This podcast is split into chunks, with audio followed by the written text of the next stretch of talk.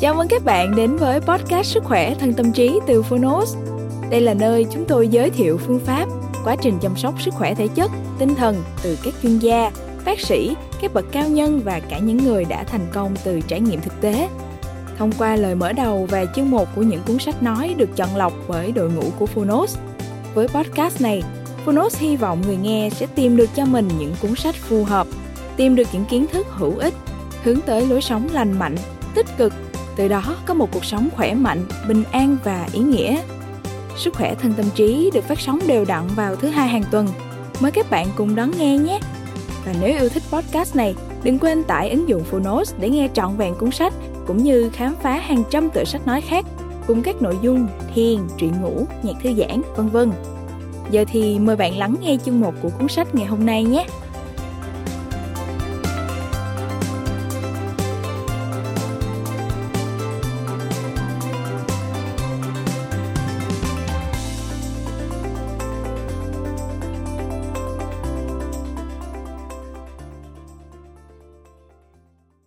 Bạn đang nghe từ Fonos.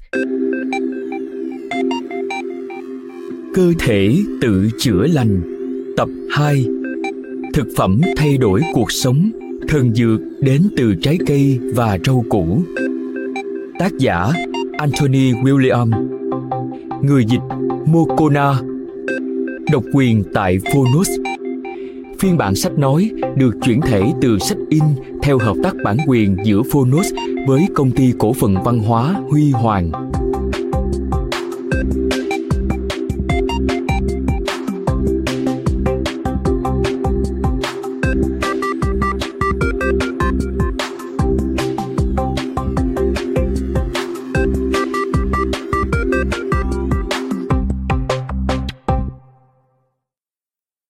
Lưu ý.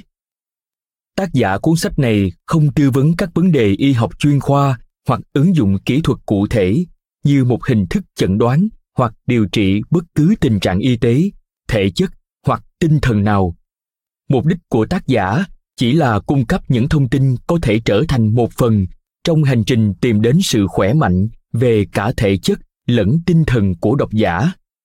Trong trường hợp độc giả hoặc người khác sử dụng bất cứ thông tin hoặc nội dung nào trong cuốn sách này, tác giả và nhà xuất bản không chịu trách nhiệm trước mọi hậu quả, dù gián tiếp hay trực tiếp. Độc giả nên tham vấn chuyên gia y tế, chuyên gia về sức khỏe, cũng như chuyên gia thuộc lĩnh vực liên quan trước khi áp dụng bất cứ gợi ý nào trong cuốn sách này, hoặc đưa ra kết luận hay suy diễn từ đó. Dành tặng vợ tôi. Lời tựa.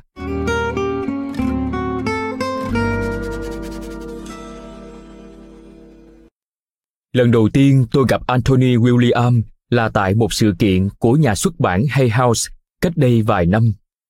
Người thầy thuốc sống thực tế và khiêm tốn này đã thay đổi cuộc sống của tôi, bao gồm cả cách ăn uống, suy nghĩ về thực phẩm lẫn sự sống trên chính mẹ trái đất của chúng ta. Có thể bạn đã biết, Anthony làm việc với hồn kể từ khi vẫn còn là một cậu bé. Khả năng đó đã biến ông trở thành cầu nối thông tin vượt xa thời đại khoa học ngày nay, cho phép ông nhìn thấy rất nhiều nỗi đau trên hành tinh này và tìm cách giải quyết chúng. Biện pháp của ông chính là đưa tinh túy của mẹ trái đất và mẹ thiên nhiên vào ngay cơ thể của chúng ta bằng cách ăn những loại trái cây và rau củ ngon lành, tốt cho sức khỏe mà mẹ đã yêu thương ban tặng cho chúng ta. Cơ thể tự chữa lành, thực phẩm thay đổi cuộc sống, thần dược đến từ trái cây và rau củ, cho chúng ta hiểu rõ hơn về việc ăn nhiều rau củ và trái cây, một ý tưởng thường tước mất niềm vui ăn uống. Lời khuyên bao đời đó vốn dĩ là điều bạn nên làm khi bạn thích ăn pizza hơn. Tuy nhiên, cuốn sách này không hề có bất cứ sự chỉ trích nào, không có nỗi hổ thẹn, cũng không giám sát việc ăn uống của bạn. Thay vào đó, đây là quyển cẩm nang thú vị chỉ dẫn chúng ta mang những món quà đầy sức sống từ đất đai mà Chúa Trời ban tặng trở lại cuộc sống, một cách ngon lành, tốt cho sức khỏe và tràn đầy niềm vui. Nhờ hồn, Anthony truyền phép màu mang đến sự sống vào đề tài trái cây và rau củ. Điều đó làm tăng nhận thức về việc ăn những loại thực phẩm này và sẽ bắt đầu biến đổi bạn ở mọi mức độ, cơ thể, tâm trí và tinh thần. Để tôi cho bạn một ví dụ nhé. Khi khuyên chúng ta ăn việt quất dại, Anthony không chỉ nói đến các chất chống oxy hóa trong loại thực phẩm ngon lành này, mặc dù những chất ấy có lợi ích rất lớn và nhiều nghiên cứu khoa học cũng ủng hộ điều đó. Ông còn nhắc đến năng lượng sinh tồn đáng kinh ngạc chứa đựng trong loại quả mọng phát triển và sinh sôi trong điều kiện khắc nghiệt này. Những bụi việt quất dại men vẫn tồn tại bất kể bị đốt cháy theo định kỳ và phải bám vào những tảng đá đóng băng suốt mùa đông.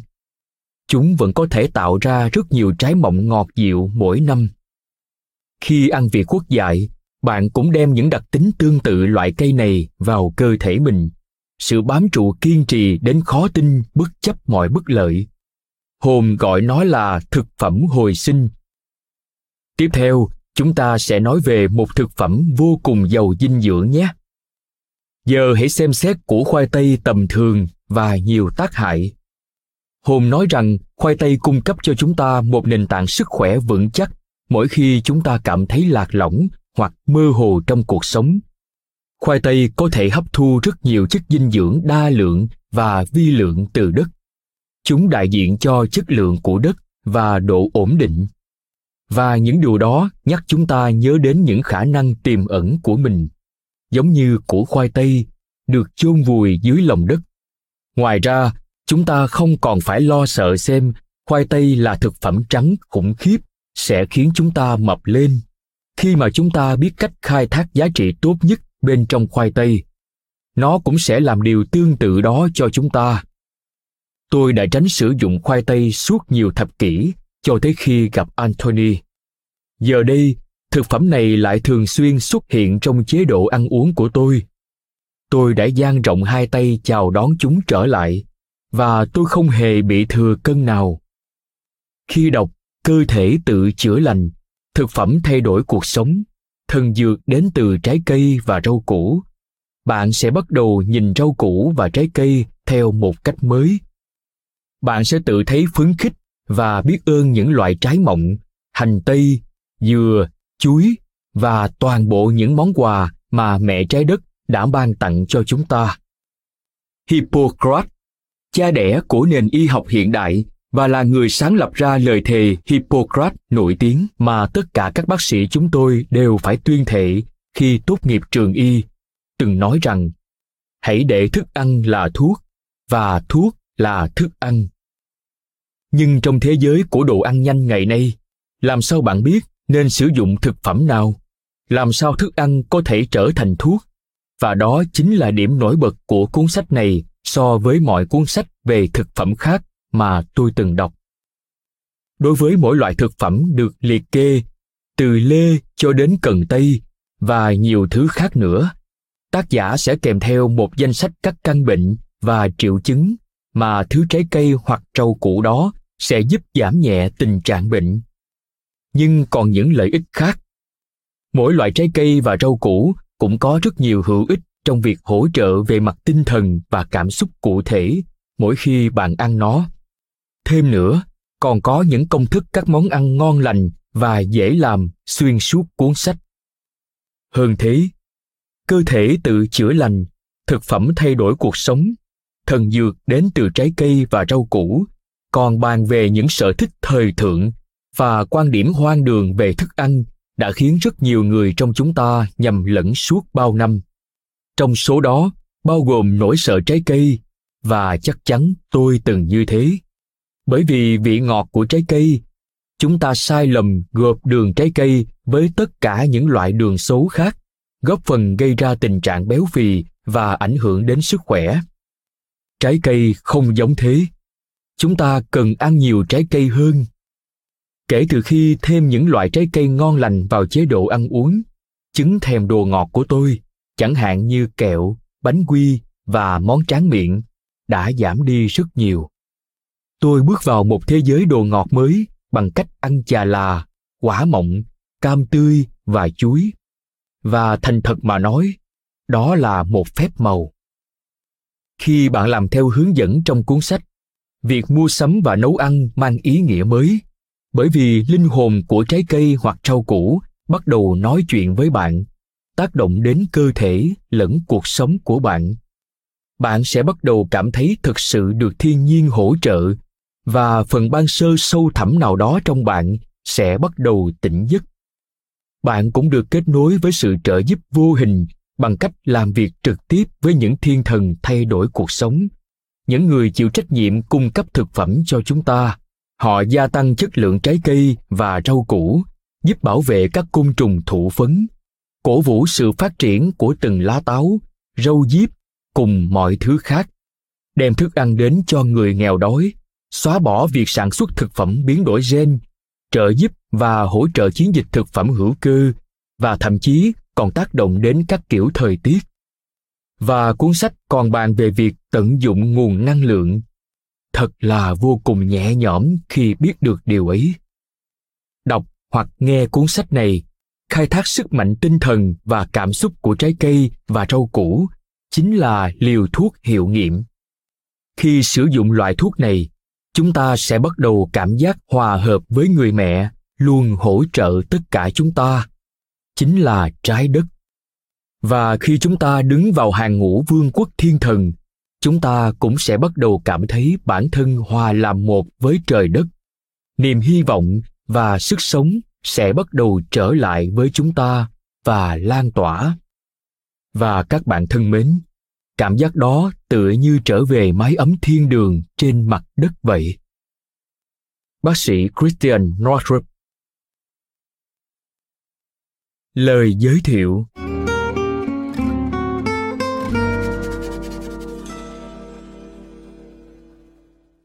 Từ nhỏ, bạn đã được dạy cách thận trọng. Điều này bắt đầu ngay từ lúc bạn còn là một đứa bé. Người chăm sóc thường kéo tay bạn ra mỗi khi bạn với ổ cắm điện hay cạnh lon sắt. Rồi bố mẹ sẽ giữ chặt eo bạn khi bạn cố tự mình đứng lên lần đầu tiên. Và cứ thế, mẹ sẽ dặn bạn rửa tay trước khi ăn tối. Giáo viên sẽ rầy la chuyện bạn chạy trong hành lang, hay ông bác sẽ không đồng ý cho bạn đi xe đạp nếu bạn không đội mũ bảo hiểm. Khi còn nhỏ, nếu mọi thứ vận hành theo lẽ vốn dĩ, chúng ta sẽ bị người lớn vây quanh, giám sát nhất cử nhất động của chúng ta. Họ ưu tiên cho sự an toàn của chúng ta. Người lớn luôn thận trọng và cũng dạy chúng ta biết thận trọng. Rồi khi lớn lên, chúng ta tiếp thu những bài học này. Khi chúng ta lựa chọn chiếc xe hơi đầu tiên, tính an toàn vẫn là mối quan tâm hàng đầu. Xe có túi khí tốt không? Thắng có hoạt động hiệu quả không? Hay khi nghĩ về trường đại học, chúng ta sẽ tự hỏi liệu chúng ta có được an toàn trong khuôn viên trường, liệu các giáo sư có thực sự quan tâm đến tập thể sinh viên hay không? Và lúc nào đó, mối quan tâm của chúng ta sẽ rộng hơn. Chúng ta có thể gặp người bạn đời của mình, và bỗng chốc, sự an toàn của người đó cũng trở nên quan trọng. Chúng ta sẽ cùng nhau lên kế hoạch cho tương lai, biến sự an toàn về thể chất, tài chính và tinh thần của đối phương trở thành mối ưu tiên hàng đầu. Đến khi có con, chúng ta sẽ quay lại ngay thời điểm bắt đầu, chỉ là giờ chúng ta đứng ở vị trí khác mà thôi. Lần này, chúng ta là người truyền tải những bài học ấy. Một vài bài học trong số đó, chẳng hạn như nắm tay khi băng qua đường, đã tồn tại hàng mấy thế kỷ. Trong khi những bài học khác như an ninh mạng lại là vấn đề quan tâm duy nhất trong thời đại mà chúng ta đang sống. Thậm chí, cuối cùng khi chúng ta trở thành ông bà, chúng ta lại có thêm một thế hệ khác để quan tâm. Đồng thời, khi bố mẹ chúng ta già đi, chúng ta sẽ trở thành người chăm sóc cho họ. Lúc nào chúng ta cũng tìm người khác để quan tâm.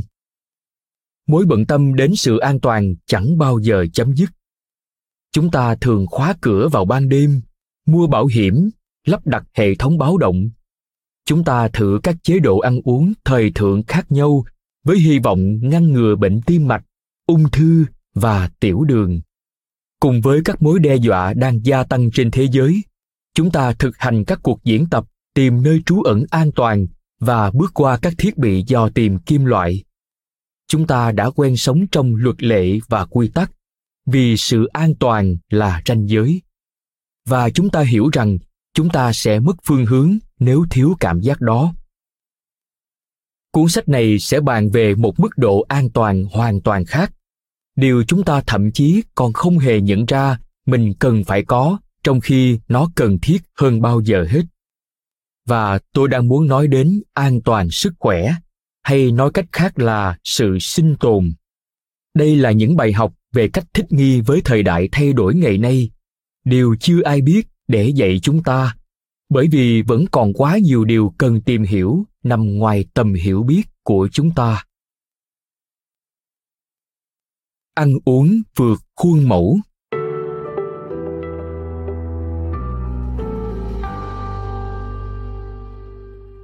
Ngày nay, thông tin về dinh dưỡng, về những thứ ẩn đằng sau các căn bệnh đáng sợ, đại loại như bệnh tim, ung thư, tiểu đường, Alzheimer, bệnh tự miễn và cách giải quyết các căn bệnh ấy đều đi theo một khuôn mẫu. Những khuôn mẫu làm chúng ta thấy an toàn. Chúng tạo ra cảm giác hết thảy mọi thứ đều bao hàm trong đó và có thể kiểm soát. Nói thêm, Alzheimer là hội chứng suy giảm trí nhớ. Bệnh tự miễn là một tình trạng phát sinh từ một phản ứng miễn dịch bất thường đối với phần bình thường trên cơ thể. Những triệu chứng thông thường là sốt nhẹ và cảm thấy mệt mỏi. Quay lại nội dung chính. Chúng đang đánh lừa theo cách như thế đấy. Mối đe dọa đến sự an toàn của chúng ta không thể nào dự đoán được. Bất cứ chuyên gia công nghệ thông tin đang phải đương đầu với loại virus máy tính Zero Day hoặc các phản ứng viên khẩn cấp được huy động đến hiện trường có tay súng quá khích đều công nhận vấn đề này. Không có khuôn mẫu nào cho những mối đe dọa đến sự an toàn. Vì thế, suy nghĩ của chúng ta cũng vậy. Để bảo vệ sức khỏe, chúng ta cần có những suy nghĩ vượt khỏi những giới hạn chúng ta vẫn tin rằng mình đã biết. Nói thêm, Zero Day hay còn gọi là lỗ hổng Zero Day là thuật ngữ để chỉ những lỗ hổng phần mềm hoặc phần cứng chưa được biết đến và chưa được khắc phục. Các hacker có thể tận dụng lỗ hổng này để tấn công hệ thống máy tính của doanh nghiệp, tổ chức, để đánh cắp hoặc thay đổi dữ liệu. Quay lại nội dung chính. Và cách thực sự bảo vệ bản thân chính là ăn những loại thực phẩm được đề cập đến trong cuốn sách này. Tôi thường nghe những người hay hoài nghi nói rằng Ừ, chắc chắn rồi, Anthony, trái cây và rau củ đều là những loại thực phẩm nguyên chất mà. Thôi nào, đừng ném mấy quả cà chua thối vào tôi. Đây không phải là vấn đề xưa như trái đất. Trái cây và rau củ không nằm trong sở thích đáng yêu được mọi người dành nhiều thời gian quan tâm, cho đến khi các nhà khoa học phát hiện ra phát súng lớn cứu được cả hành tinh này. Những thực phẩm này chính là phát súng lớn đó. Sức mạnh thay đổi cuộc sống của chúng nằm ở mức độ hoàn toàn khác so với những gì từng được khám phá. Chúng ta thường xem nhẹ thực phẩm từ thực vật. Chúng ta nghĩ ăn chúng chỉ như làm việc vặt. Một trong những bài học thuở bé mà lẽ ra bây giờ chúng ta phải được quyền bỏ đi. Hoặc chúng ta từng nghe nói rằng chúng ta nên thận trọng khi ăn các loại rau củ, rau củ thuộc họ cà hoặc họ khoai tây và các loại trái cây. Hoặc chúng ta tin tưởng công dụng của trái cây, rau củ và thảo mộc, nhưng lại không biết cách khai thác triệt để ích lợi của chúng. Những niềm tin lộn xộn về thực phẩm tồn tại đầy rẫy ngoài kia. Tất cả đều hoạt động trong một giới hạn làm hạn chế khả năng tự bảo vệ bản thân, tránh khỏi những mối đe dọa đến sức khỏe. Trong khi đó, lại có rất nhiều mối đe dọa đến sức khỏe trong thời buổi hiện nay. Vì thế, chúng ta cần phải biết cách phòng ngừa hơn lúc trước. Những thông tin được đề cập trong nội dung sau đây sẽ vượt ra khỏi những khuôn mẫu trong vốn hiểu biết của chúng ta về dinh dưỡng ở thời buổi hiện đại. Bởi lẽ những thực phẩm này ảnh hưởng đến mọi khía cạnh sức khỏe của bạn. Đấy không chỉ là vấn đề cung cấp lutein cho mắt hay canxi cho xương. Mặc dù Tất nhiên đó là những khía cạnh quan trọng bảo vệ sức khỏe của bạn, nhưng chúng chỉ là sự khởi đầu. Cuốn sách này còn khuyên bạn chọn quả bã trong nhóm chín loại thực phẩm để đạt lợi ích tối đa, thêm khoai tây vào thực đơn để hé lộ bản chất thật sự của bạn và mang theo một trái chà là bên mình như lá bùa hộ mệnh, giúp bạn tìm thực phẩm trong một hành trình dài. Cuốn sách sẽ đề cập rõ ngọn ngành vì sao những căn bệnh từ lo âu, viêm đại tràng đến suy giảm trí nhớ đang gia tăng ở mức kỷ lục, và cách sử dụng các thực phẩm thay đổi cuộc sống này để tự bảo vệ bản thân khỏi tổn hại. Nói thêm, lutein cùng với zeaxanthin, đây là thành phần chính cấu tạo nên điểm vàng của mắt. Cấu tạo hoàn chỉnh này giúp mắt nhìn rõ được mọi vật. Khi đó, mắt không phải điều tiết nhiều, tránh nhức mỏi mắt, giảm nguy cơ mắc bệnh. Dưỡng chất này được tìm thấy nhiều nhất ở các loại rau lá xanh đậm hoặc hoa quả màu vàng, đỏ. Quay lại nội dung chính. Tất cả thông tin này bắt nguồn từ hồn, thứ thường đi trước cả khoa học. Vì thế, khi bạn nghe hoặc đọc đến những nội dung chứa các thông tin ấy, chẳng hạn như hành tây giúp giảm bớt, chứ không phải gây ra tình trạng hôi miệng, có lẽ bạn sẽ không tìm ra bất kỳ nghiên cứu khoa học hay chuyên gia chăm sóc sức khỏe nào đề cập tới vấn đề tương tự, vì chưa có ai biết nó. Hồn hiểu rằng bạn chẳng có tới hàng mấy thập kỷ chờ đợi nghiên cứu khám phá ra những câu hỏi ấy. Bạn sẽ phải chịu đựng thêm hai mươi năm khổ sở vì đau dạ dày mà không biết nước ép cần tây là loại thuốc bổ tỳ vị tuyệt vời nhất ư? Không, bạn cần phải tiếp cận sự sáng suốt này ngay bây giờ. Như thế, bạn sẽ cảm thấy khỏe khoắn hơn và tận hưởng cuộc sống. Nếu bạn tình cờ thấy các thông tin trong cuốn sách này tương tự như những điều bạn đã nghe được ở nơi khác, ví dụ như quả bơ rất giống với sữa mẹ, các bạn hãy nhớ rằng trong suốt hơn hai mươi lăm năm qua, tôi đã chia sẻ thông tin về sức khỏe với mười nghìn người. Vì thế, họ lần lượt chia sẻ thông tin đó với người khác. Một số quan niệm nhận thức đã lan tỏa rộng hơn trên thế giới. Hồn cũng thích vinh danh những khám phá mà các nhà khoa học đã tìm ra về thực phẩm và sức khỏe, cũng như những hiểu biết về sức khỏe đã lưu truyền từ thời cổ đại. Vì thế, bạn sẽ tìm thấy kiến thức thịnh hành về sức khỏe lặp lại đâu đó trong những trang sách này. Như tôi đã nói, hồn luôn đưa các kiến thức ấy lên một cấp độ khác. Chẳng hạn như, đúng thế, ai cũng biết trái việt quất dại là nguồn năng lượng chống oxy hóa, nhưng ít ai biết rằng loại trái cây đó còn là thực phẩm giúp hồi phục, có khả năng tiếp thêm sức mạnh cho chúng ta khi mọi thứ có vẻ tuyệt vọng. Điều quan trọng hơn hết là những thứ bạn cần phải khám phá để khai thác tiềm năng lớn nhất của mình. Bạn đã dồn quá nhiều năng lượng thể chất vào việc lùng sục mọi ngóc ngách để tìm câu trả lời liên quan đến sức khỏe thể chất và tinh thần, sự an toàn, khả năng bảo vệ và ý thức giác ngộ. Vì thế, tôi có mặt ở đây để nói cho các bạn biết rằng các câu trả lời đó đều ẩn giấu trong những quầy trái cây và rau củ tươi suốt thời gian qua. Nguồn gốc.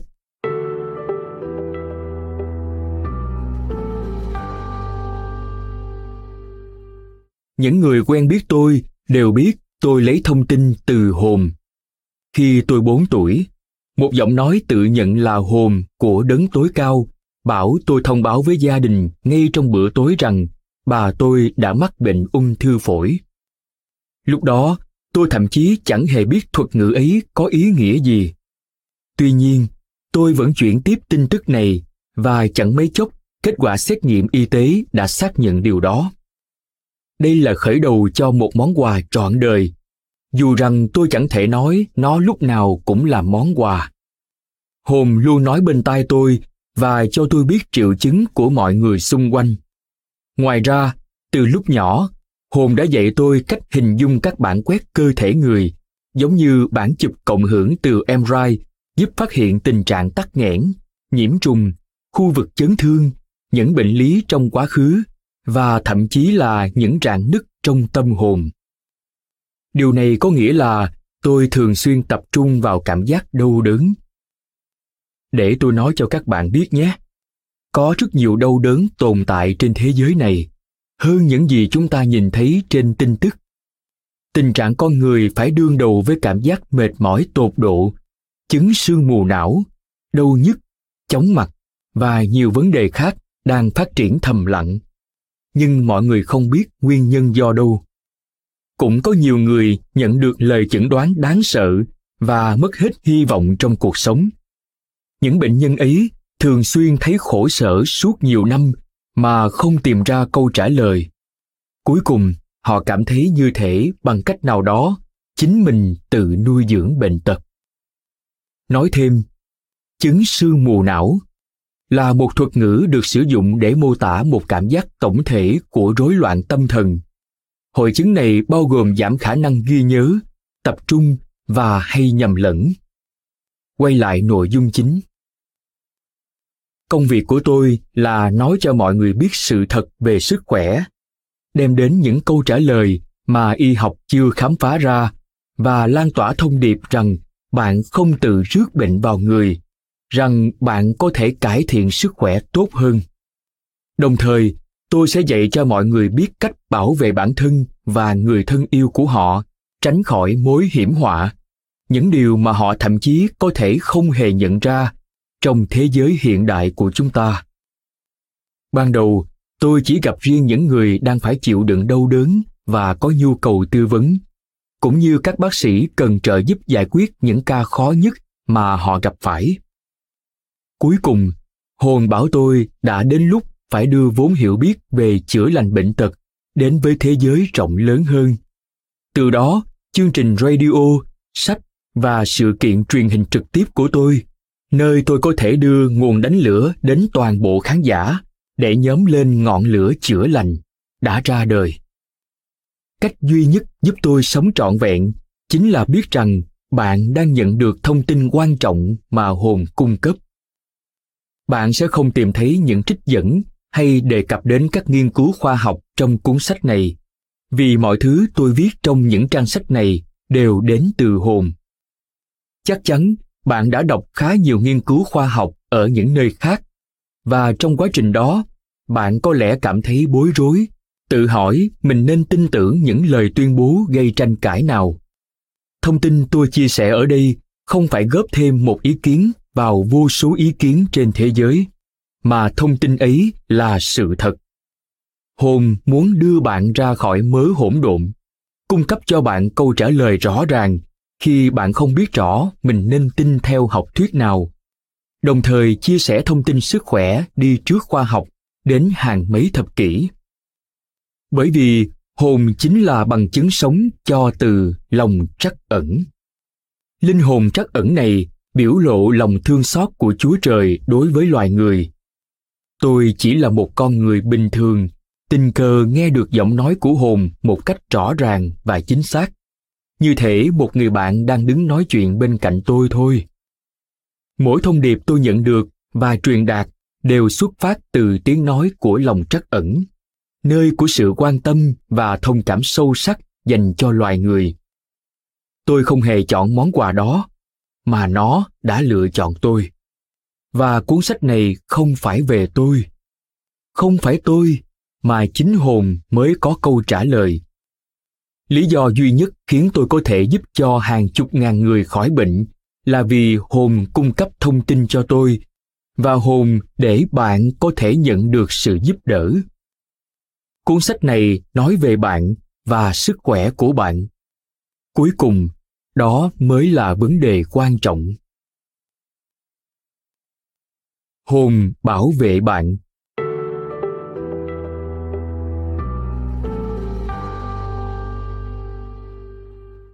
Nếu bạn gõ ngọn núi cao nhất thế giới là gì vào công cụ tìm kiếm, bạn sẽ nhận được danh sách kết quả là núi Everest, kèm theo một số trang nói rằng nếu bạn định hỏi ngọn núi cao nhất, chúng có thể dẫn bạn đến đúng nơi.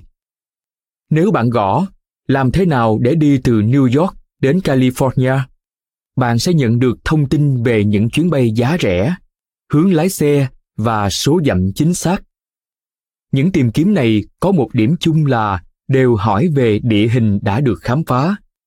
Vì thế, chúng sẽ cho bạn câu trả lời đúng. Bây giờ, nếu bạn gõ nguyên nhân gây ra bệnh Alzheimer là gì vào ô tìm kiếm, thì chuyện gì sẽ xảy ra nào? Bạn sẽ nhận được hẳn một mớ câu trả lời được xem là đúng. Một số trang sẽ nói rằng nguyên nhân vẫn còn là ẩn số.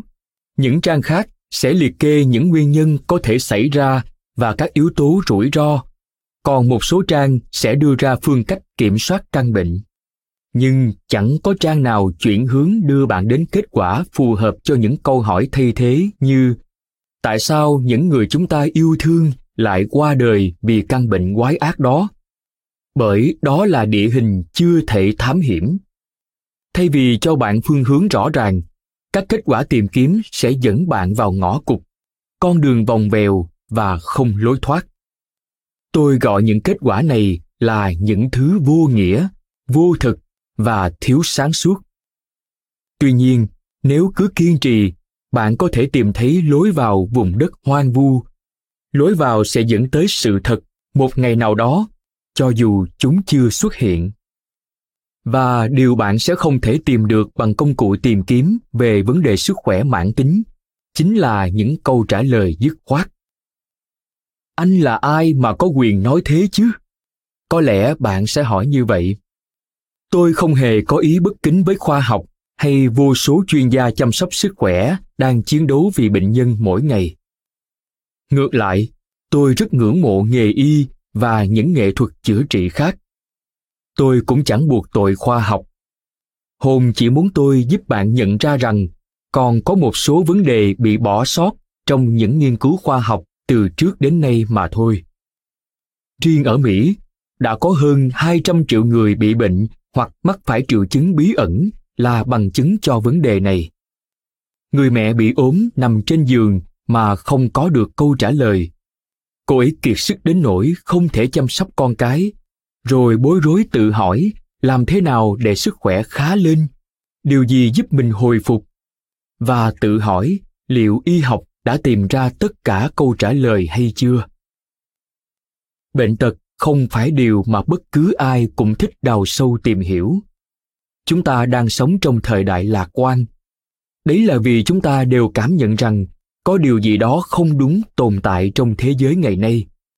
Vì thế, chúng ta cố giữ vững tinh thần, động viên nhau chọn niềm vui thay vì nỗi tuyệt vọng, tìm kiếm sự sáng suốt và mở mang hiểu biết để chúng ta không bị gạt sang bên lề. Đó là một hành động mạnh mẽ. Cùng lúc ấy, chúng ta phải thận trọng sao cho sự lạc quan thường trực không khiến chúng ta ác cảm với việc đối mặt với sự thật. Tôi phát hiện ra, khi mọi người thắc mắc về sự phát triển nhanh chóng của những căn bệnh bí ẩn, hoặc nói rằng chúng ta không gặp rắc rối gì lớn với chẩn đoán sai, hoặc tin rằng tên gọi cho các triệu chứng bí ẩn mà họ nhận được chính là câu trả lời, rằng khi mọi người bảo hiện trạng chẳng có gì bất ổn cả, đó thường là dấu hiệu cho thấy họ không phải chịu đựng nỗi đau từ những thách thức về sức khỏe thực sự.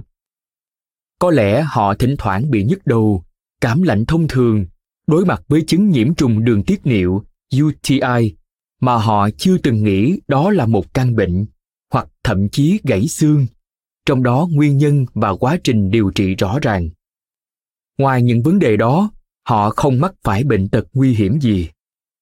Tôi không nói những người này đã tự bảo vệ bản thân khỏi bệnh tật bằng cách không tin nó tồn tại. Đúng hơn là họ may mắn không tiếp xúc với những yếu tố đe dọa tới tính mạng con người, những yếu tố mà chúng ta sẽ tìm hiểu trong cuốn sách này. Và vì thế, bệnh tật có vẻ như là một trải nghiệm khác và xa lạ với họ, và là điều gì đó có thể được ngăn ngừa nhờ quan điểm đúng đắn. Chúng ta không thể giả vờ rằng những thứ vô thực chỉ là những giả thuyết, rằng những bệnh nhân không thực sự bị mắc bệnh, hay chúng ta sẽ không có số phận tương tự nếu chúng ta không thực hiện các biện pháp phòng ngừa hợp lý mà tôi sẽ tiết lộ trong cuốn sách này. tôi không thể tỏ ra thiếu tôn trọng bạn. Một độc giả, một con người, một linh hồn khác tồn tại trên hành tinh này bằng cách cung cấp nhận định sai lầm. Trước khi ai đó được khai sáng, người ấy phải nhìn thấy thế giới theo lẽ vốn có, vì sự sáng suốt được xây dựng trên cơ sở của sự thật. Và sự thật là, ngoài nỗi căng thẳng và nhịp sống hối hả không ngừng ngày nay, chúng ta còn phải đương đầu với các chất gây ô nhiễm và mầm bệnh nguy hiểm mà tôi gọi là tứ bất dung thứ, và sẽ mô tả chi tiết trong chương tiếp theo. Nếu bạn đang phải đương đầu với thách thức về sức khỏe, nếu bạn bị chứng mất ngủ, đau dạ dày, hoa mắt chóng mặt, thay đổi tâm trạng nhanh chóng, sương mù não, mất trí nhớ, đầy hơi, mệt mỏi, ám ảnh, hoặc một trong số những vấn đề phổ biến khác ngày nay quấy rầy, bạn không đáng bị khiển trách. Hồn tuyên bố rằng bạn cần hiểu bạn không hề rước bệnh tật vào người. Bạn không thu hút hay biểu lộ vấn đề sức khỏe của bạn bằng suy nghĩ tiêu cực. Nếu bạn đang phải chịu đau đớn, cảm giác ấy không nằm trong trí tưởng tượng của bạn, và đó chẳng phải lỗi của bạn.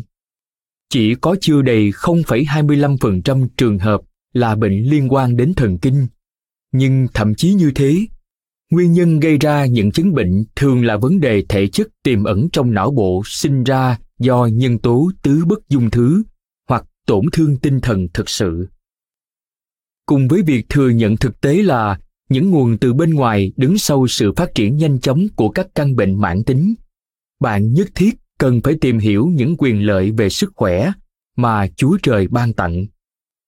Những quyền này đã có từ khi bạn được sinh ra, và cho dù bạn không hề biết đến sự tồn tại của chúng, chúng vẫn thuộc về bạn. Chính là bạn có quyền khỏe mạnh, quyền cảm thấy thanh thản trong tâm trí, quyền có được giấc ngủ phục hồi sức khỏe, quyền thoát khỏi nỗi đau, quyền chữa trị và ngăn ngừa bệnh tật, quyền thích nghi và phát triển. Chẳng ai có thể tước đoạt những quyền lợi này của bạn. Chúng sẽ là của bạn suốt đời. Nhiệm vụ của hồn là đảm bảo bạn biết cách bảo vệ các quyền lợi này. Đây không phải là quy tắc, chỉ trích hay trừng phạt. Hồn không phải là người giữ trật tự hành lang vũ trụ nào đó, sẵn sàng xử phạt bạn vì không tuân thủ các thủ tục quy định. Dù sao thì, việc đó có lợi ích gì chứ? Nó sẽ chỉ khiến bạn tù túng, tước mất cảm giác tự do của bạn và làm bạn thấy tồi tệ hơn mà thôi. Nói đúng hơn, hồn giống như một vệ sĩ. Mối ưu tiên hàng đầu của hồn chính là giúp bạn sống trọn vẹn. Điều ấy không có nghĩa là sự trừng phạt êm dịu, mà là sự thấm nhuần cảm nhận giá trị của bạn. Bạn quan trọng như những người đi đâu đó cũng có vệ sĩ bên cạnh. Một phần của công việc bảo vệ bạn là chỉ ra những mối đe dọa đến sự an toàn và bình yên của bạn, cũng như cách bạn có thể thoát khỏi những mối đe dọa đó. Những quy tắc chúng ta đã học cho tới thời điểm này vẫn chưa đủ. Là một thành viên trong nhóm bảo vệ của hồn, tôi có trách nhiệm chia sẻ thông tin tiến bộ giúp bạn có thể tự bảo vệ bản thân và con cháu bạn. Đây là những bài học cho kỷ nguyên mới. Những bí mật sẽ không bao giờ là bí mật nữa. Đã đến lúc khai thác tri thức đáng lẽ phải là của bạn ngay từ đầu rồi. Cách tận dụng cuốn sách này.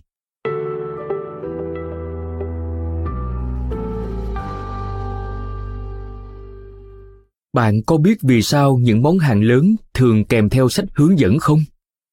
Nhưng những cuốn sách hướng dẫn đó chưa bao giờ nêu hết được toàn bộ vấn đề. Giả sử bạn mua một chiếc xe chạy trên mọi địa hình mới toanh, A T V.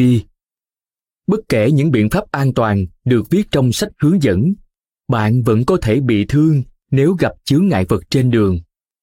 Chẳng hề có bất cứ dòng chữ nào nói với bạn rằng đây là những điều bạn cần phải làm nếu đụng phải một tảng băng, khi một con cáo chạy như bay ra khỏi rừng, khiến bạn sao lãng và mất lái. Tương tự, những thông tin nói về định hướng các thách thức sức khỏe của cuộc sống không nêu được hết vấn đề. Chẳng phải người ta muốn giữ bí mật, mà bởi cộng đồng y tế chưa biết rõ ngọn ngành vì sao nhiều người mắc phải triệu chứng mệt mỏi, sương mù não và nhiều dạng bệnh mãn tính như thế. Cuốn sách này muốn mang tới thật nhiều thông tin sức khỏe hữu ích, chi tiết và chân thật. Nó muốn cảnh báo cho bạn về những con đường trơn và sự sao lãng nguy hiểm. Nó hướng cho bạn học nhiều để bạn không bị ném văng khỏi chiếc A T V.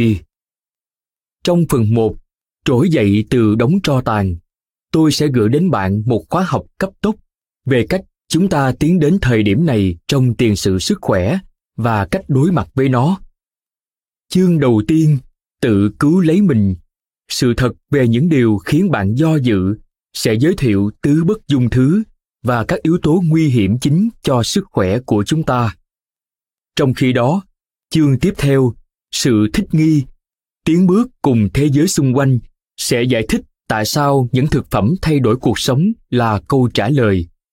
Và chương cuối cùng của phần một, thực phẩm cho tâm hồn, sẽ đề cập đến các thực phẩm hỗ trợ về mặt tinh thần và cảm xúc, bao gồm cả lý do chúng ta không cần phải tránh xa comfort food.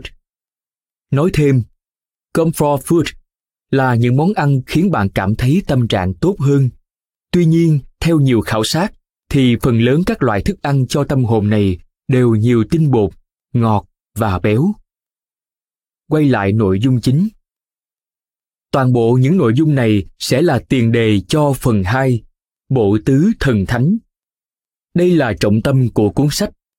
Ở đó, bạn sẽ tìm thấy thông tin quan trọng hàng đầu của hồn, nói về năm mươi loại thực phẩm biến đổi sự sống trên hành tinh này, chia thành bốn nhóm: trái cây, rau củ, thảo mộc và gia vị, thực phẩm dại. Bạn sẽ tìm thấy chi tiết về những lợi ích sức khỏe của từng loại thực phẩm, kèm theo danh sách các căn bệnh và triệu chứng được trợ giúp chữa trị, lợi ích tác động đến cảm xúc, bài học tinh thần và vài lời khuyên sử dụng thực phẩm đó. Những đặc trưng này không bao hàm toàn diện, tiết lộ toàn bộ thông tin chi tiết về những thực phẩm ấy, vì như vậy sẽ đòi hỏi hẳn một cuốn sách cho từng loại. Thay vào đó, những thông tin được cung cấp chỉ nhấn mạnh các điểm mà hồn đã chia sẻ. Vì thế, bạn có thể sử dụng cuốn sách này cùng với năm mươi người bạn mới. Tôi cũng đính kèm cả công thức món ăn với mỗi loại thực phẩm, vì tôi nhận thấy rằng nhiều người nghĩ đến việc đựng trái cây và rau củ trong một cái hộp, rồi thường dành khoảng trống bên ngoài cái hộp đó cho những thành phần không hữu ích mà mọi người quen ăn kèm. Ví dụ như, làm sao bạn có thể thưởng thức khoai tây mà không chiên trong thứ dầu bí ẩn, hay bỏ đầy sốt kem chua và thịt xông khói? Câu trả lời sẽ nằm ở trang nói về khoai tây. Sau khi những thực phẩm biến đổi cuộc sống được đề xuất choáng hết tâm trí bạn, hãy chuyển sang phần ba, tự vũ trang bằng sự thật. Trong chương này, tôi sẽ chia sẻ thêm những bí mật về cách điều hướng thế giới hiện đại của chúng ta. Bạn sẽ tìm thấy mối liên hệ của trái cây với khả năng thụ thai, những sở thích thời thượng và thực phẩm cần tránh. Và một trong những chủ đề yêu thích nhất của tôi, những thiên thần biến đổi cuộc sống dõi theo chúng ta. Bạn có thể làm được việc này.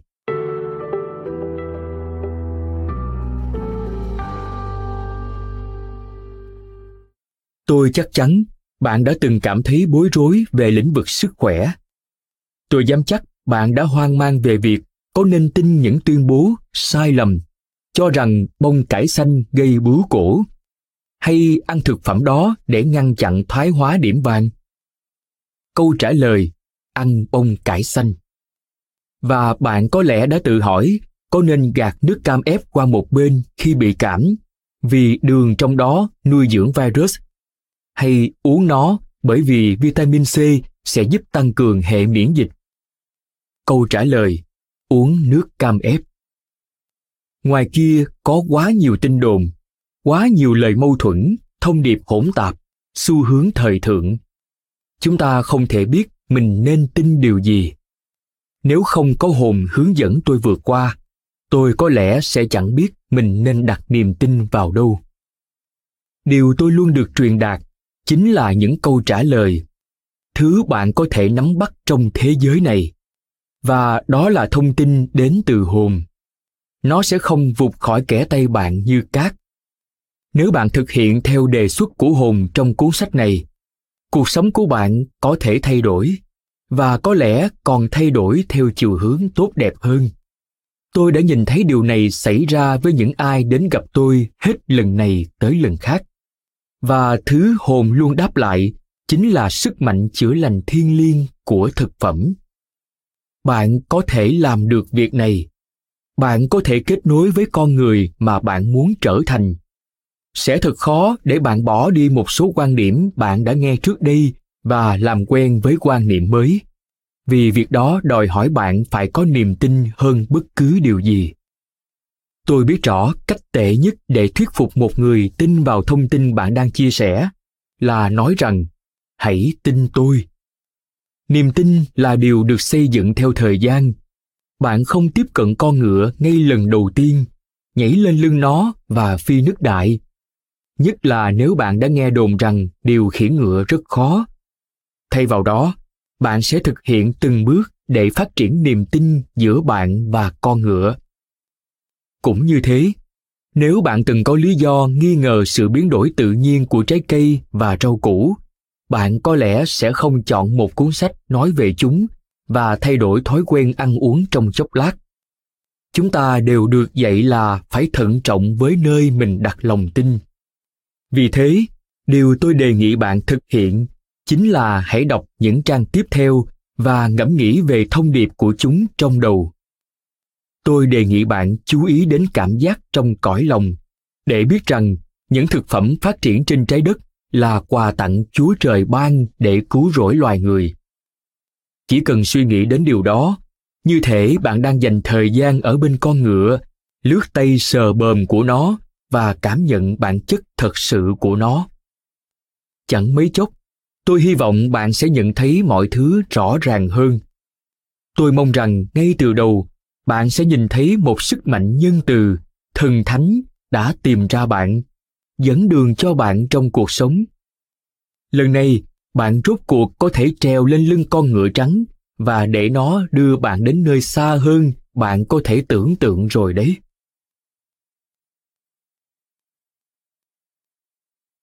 Phần một. Trỗi dậy từ đống tro tàn.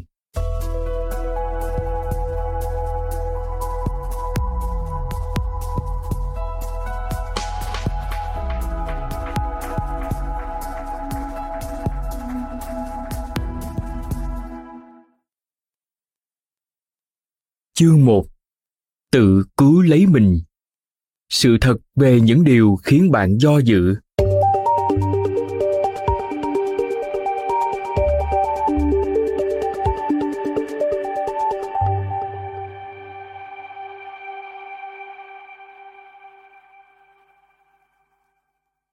Ngày nay, có rất nhiều nỗi sợ hãi tồn tại trên thế giới, nhất là khi nói đến vấn đề sức khỏe.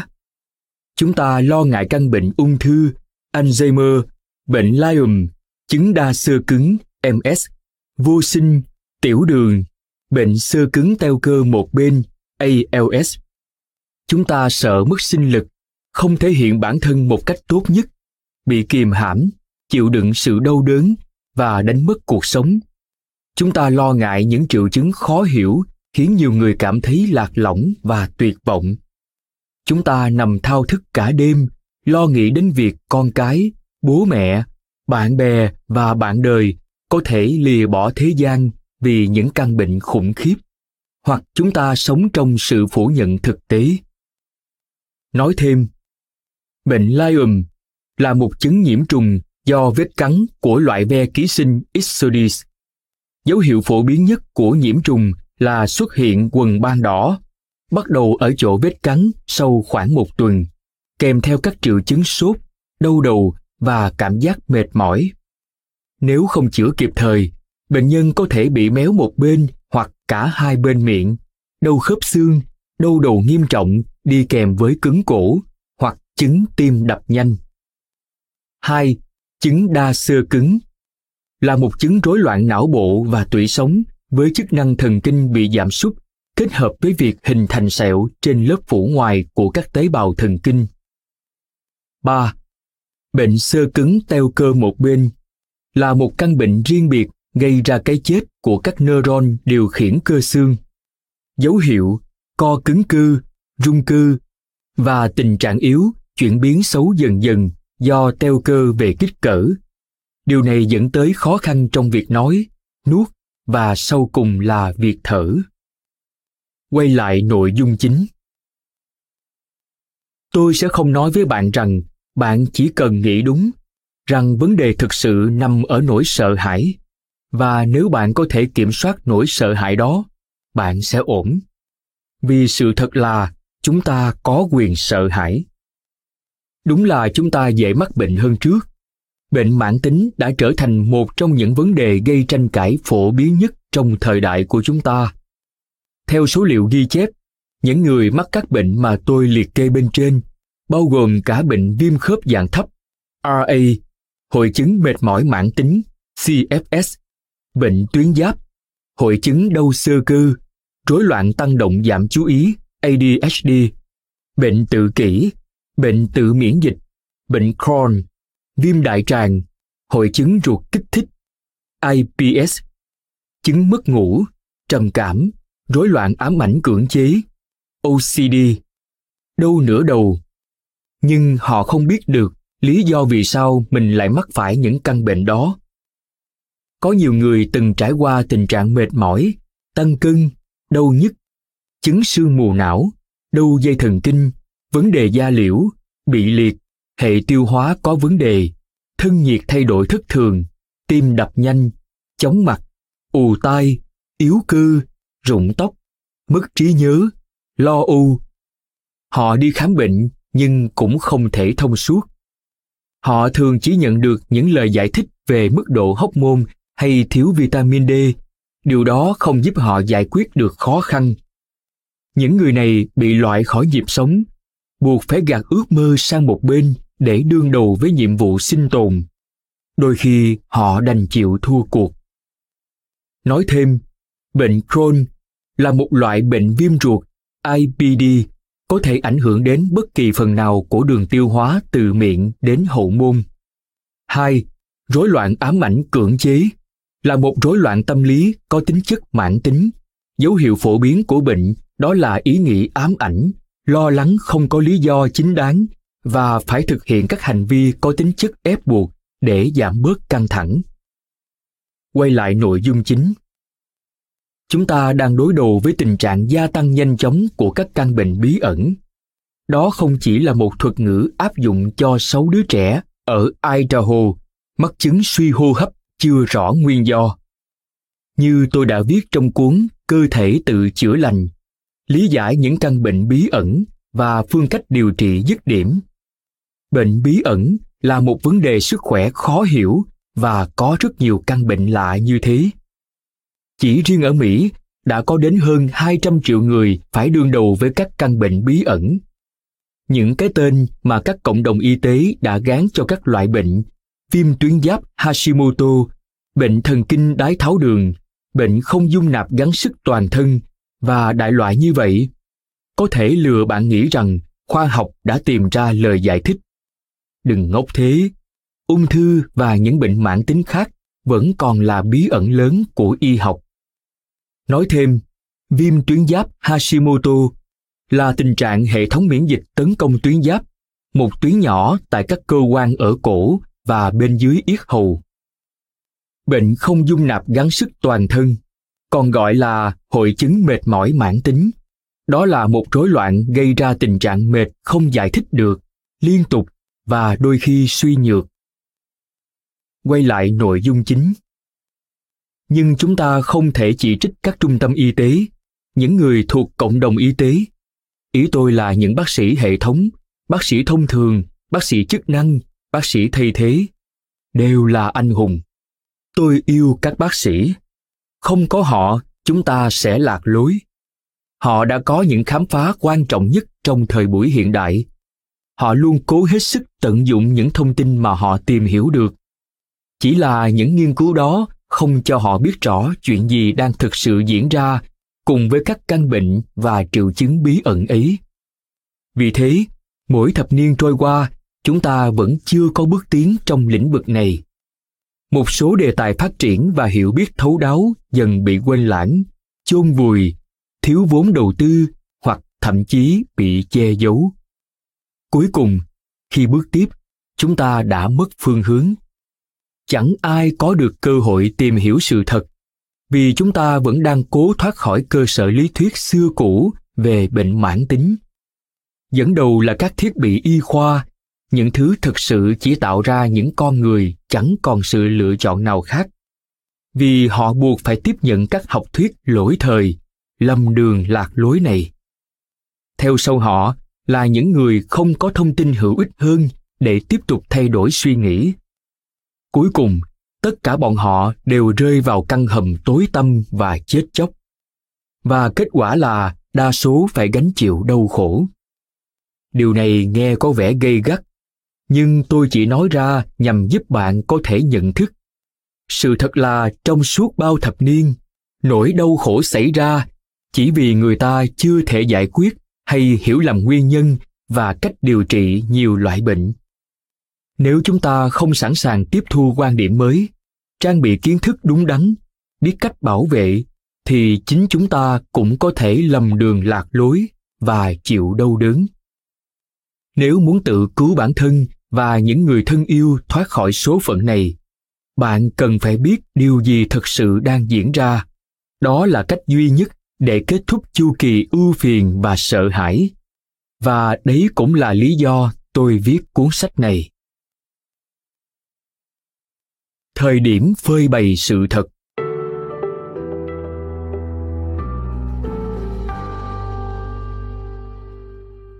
Nói ra sự thật không phải lúc nào cũng là việc dễ dàng. Lấy đời tư của bạn làm ví dụ nhé. Nếu bạn có vài kiểu hành vi cố hữu nào đó mà bạn thừa biết nó chẳng có lợi gì cho bạn, bạn sẽ dừng lại và đối mặt với nó, hay bạn sẽ làm theo bản năng tiếp tục duy trì và giả vờ như việc ấy chẳng sao hết. Quan điểm phủ nhận đối với y khoa cũng diễn ra như thế, nhưng ở quy mô lớn hơn nhiều. Chúng ta đều có thể hiểu tình trạng sức khỏe trên thế giới có gì đó không ổn, khiến hàng tỷ người yếu dần đi. Và từ xưa đến nay, chúng ta thỉnh thoảng tình cờ nhận ra lý do mọi người phải chịu đau đớn từ bệnh tật. Ví dụ, loại thuốc diệt côn trùng từng được sùng bái, được biết đến với tên gọi đê đê tê, đã được phát hiện là nguyên nhân gây hại cho sức khỏe cộng đồng từ hơn nửa thế kỷ trước. Thủy ngân từng là một phương pháp điều trị y khoa đáng khao khát, thì từ lâu đã được xem là chất độc. Vì thế, bạn sẽ không thể cứ nhận định chúng như trước, phải không? Tuy nhiên, chúng ta không thể dễ dàng thoát khỏi quá khứ. đê đê tê vẫn còn hiện diện trong môi trường lẫn cơ thể chúng ta, và đứng sau nhiều căn bệnh ngày nay, ngay cả với những người sinh ra sau khi loại thuốc ấy bị cấm rất lâu.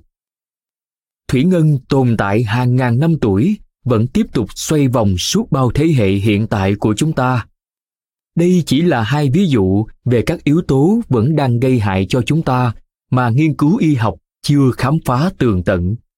Nhưng tôi sẽ sớm phơi bày. Cho đến khi chúng ta soi kính lúp vào những sự việc thực sự xảy ra trong quá khứ, lịch sử vẫn tồn tại và tự lặp lại. Chúng ta hoàn toàn không thể đạt được tiến bộ bằng cách giả vờ như thời điểm tồi tệ rồi cũng sẽ kết thúc. Cũng như ngày nay, chúng ta không thể cứ giả vờ rằng chúng ta sẽ sống lâu hơn, khỏe hơn. Chẳng qua đó chỉ là sự ảo tưởng vì dân số đã tăng theo cấp số nhân trên toàn cầu. Trong khi đó, làn sóng nhận định sai lầm đã lên đến đỉnh. Nếu bạn ghé qua viện dưỡng lão, bạn sẽ thấy số người sống tới chín mươi hoặc một trăm tuổi ít hơn so với ba mươi năm trước, và những người ít tuổi hơn lại dần thay thế. hai mươi năm nữa, sự biến đổi này sẽ trở nên rõ ràng hơn. Bạn sẽ nghe thấy và đọc được tình trạng biến đổi tuổi thọ đáng kể này. Nói chung, những người được sinh ra trong thời kỳ bùng nổ dân số đang phải đối mặt với nhiều thách thức sức khỏe đe dọa đến mạng sống hơn thế hệ cha mẹ họ. Ngay cả khi công nghệ giúp cứu sống con người đang phát triển từng ngày, tuổi thọ trung bình vẫn giảm chứ không tăng. Và đối với những người sống trong thời buổi tiên tiến, sống lâu hơn thường không đồng nghĩa với sống khỏe. Mặc dù dược phẩm và phương thức điều trị có thể kéo dài sự sống trong một số trường hợp, nhưng cái giá phải trả chính là nỗi đau đớn cũng kéo dài dai dẳng. Các bản tin thời sự có khiến bạn lo lắng đến tình trạng quá tải dân số? Đấy thực sự không phải là vấn đề đâu. Thay vào đó, chúng ta sẽ gặp rắc rối khi dân số không tăng. Chúng ta sẽ phải đối mặt với một thực tế khá ảm đạm. Tuổi thọ ngắn hơn, tình trạng vô sinh bí ẩn ngăn cản sự sống mới và có thêm những căn bệnh ảnh hưởng đến nhiều người hơn. Một trong số đó là ung thư vú đang ở tình trạng báo động cao trong thời gian gần đây. Một số phụ nữ phải tiến hành xét nghiệm di truyền và quyết định có cần phẫu thuật cắt bỏ vú nếu phát hiện ra sự đột biến gen P R C A một hoặc P R C A hai hay không. Đó là mối quan tâm có cơ sở. Trong ba mươi năm nữa, mỗi người phụ nữ sinh ra chắc chắn sẽ bị ung thư vú, trừ phi người đó biết cách tự bảo vệ mình. Nói thêm, đột biến ở hai gen chính, được gọi là P R C A một và P R C A hai, là nguyên nhân thường gặp của ung thư vú và ung thư buồng trứng di truyền. Những đột biến này làm tăng nguy cơ bị ung thư vú và buồng trứng, cũng như các bệnh ung thư khác. Quay lại nội dung chính. Đây là lý do vì sao sự thật cần phải được phơi bày. Hãy tỉnh táo tìm hiểu về những rủi ro trong thời đại của chúng ta ở những trang sách tiếp theo, và phần thưởng chính là sự sống. Nếu bạn hiểu được điều tôi gọi là tứ bất chung thứ đang đe dọa đến sức khỏe của bạn mỗi ngày, bạn sẽ có thể giảm bớt được rủi ro. Nếu bạn hiểu lối sống căng thẳng nguy hiểm đến mức nào, bạn sẽ có thể tự thoát khỏi cái bẫy adrenaline. Và nếu bạn khám phá ra được các thực phẩm có vai trò thiết yếu ra sao để tự bảo vệ bản thân, nhận thức ấy sẽ thay đổi mọi thứ. Tứ bất dung thứ.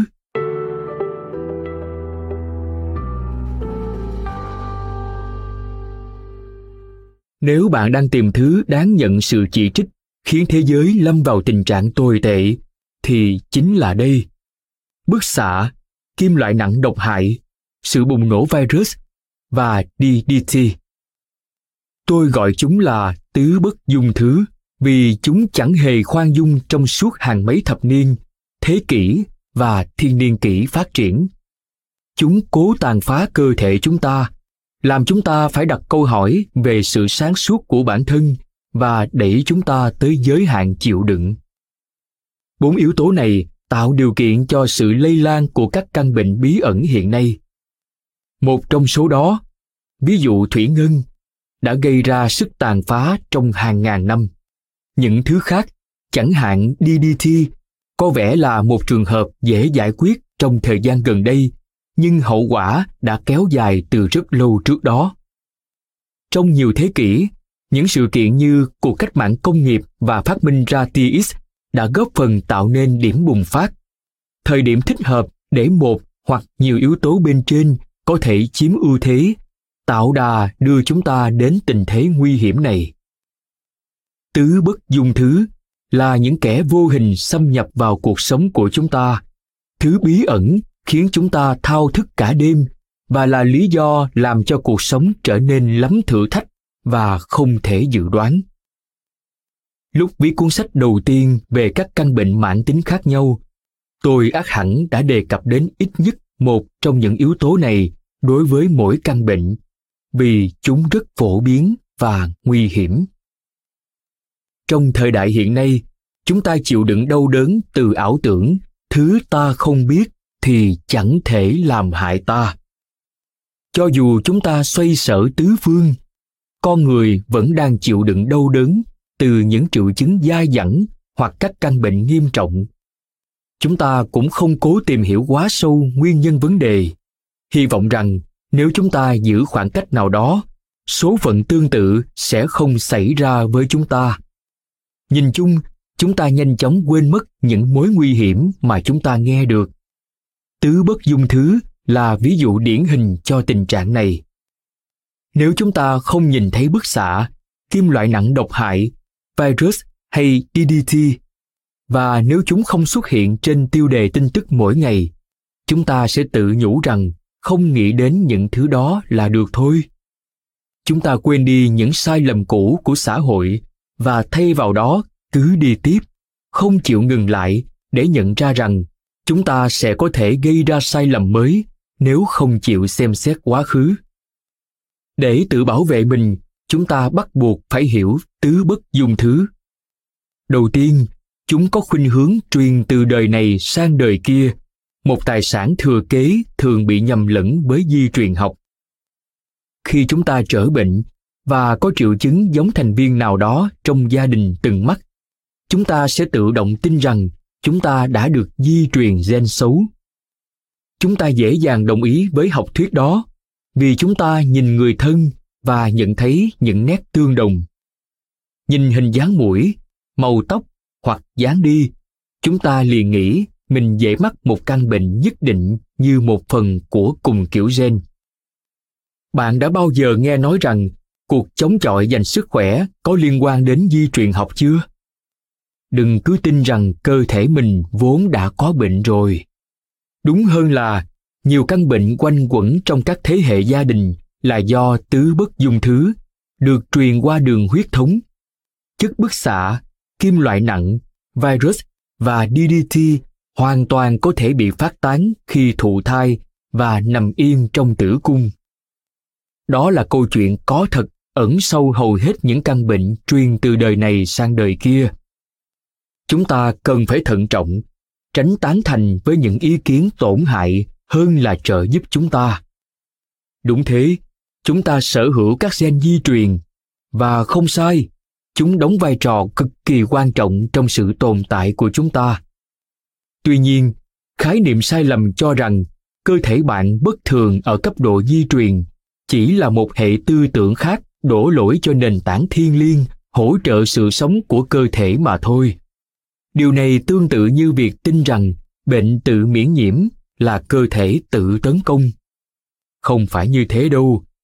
Và để tìm hiểu thêm về vấn đề này, mời bạn xem hoặc nghe giới thiệu ở phần hai, Bộ Tứ Thần Thánh. Bệnh mãn tính không hề liên quan đến gen, mà là những thứ ông bà tổ tiên của bạn đã tiếp xúc, sau đó truyền lại cho bố mẹ bạn, rồi tới bạn. Khi bạn hiểu ra rằng vấn đề nằm ở các tác nhân bên ngoài như mầm bệnh hay độc tố, điều đó sẽ thay đổi cách nhìn của bạn. Vì như thế nghĩa là bạn có thể tống khứ quan điểm sai lầm và được tự do rồi đấy. Điều quan trọng thứ hai về tứ bất dung thứ chính là chúng sẽ khuếch đại khi kết hợp với nhau. Vì thế, những căn bệnh nguy hiểm nhất thường do nhiều thứ trong số đó gây ra. Ví dụ, một người có thể tiếp xúc với bức xạ, trực tiếp hoặc thông qua huyết thống gia đình, và do bức xạ làm suy giảm hệ miễn dịch, người đó sẽ dễ bị nhiễm virus Epstein-Barr, từ đó phát triển thành chứng đa xơ cứng. Hoặc nếu một người được thừa hưởng đê đê tê mức độ cao, sau đó tiếp xúc với kim loại nặng, đặc biệt là nhôm, tổ hợp đó sẽ gây ra bệnh ung thư não. Ngoài ra, kim loại nặng độc hại cũng là thức ăn ưa thích của bọn virus. Vì thế, một con vi trùng thay vì nằm im hoặc bị đào thải ra khỏi cơ thể, nó sẽ sinh sôi nảy nở nếu những thứ ngon lành như thủy ngân hay nhôm hiện diện gần đó. Điều thứ ba và quan trọng nhất cần phải ghi nhớ là niềm hy vọng. Chỉ cần thận trọng, bạn sẽ có thể giảm khả năng tiếp xúc với các yếu tố này. Và chỉ cần chịu khó, bạn có thể giải độc.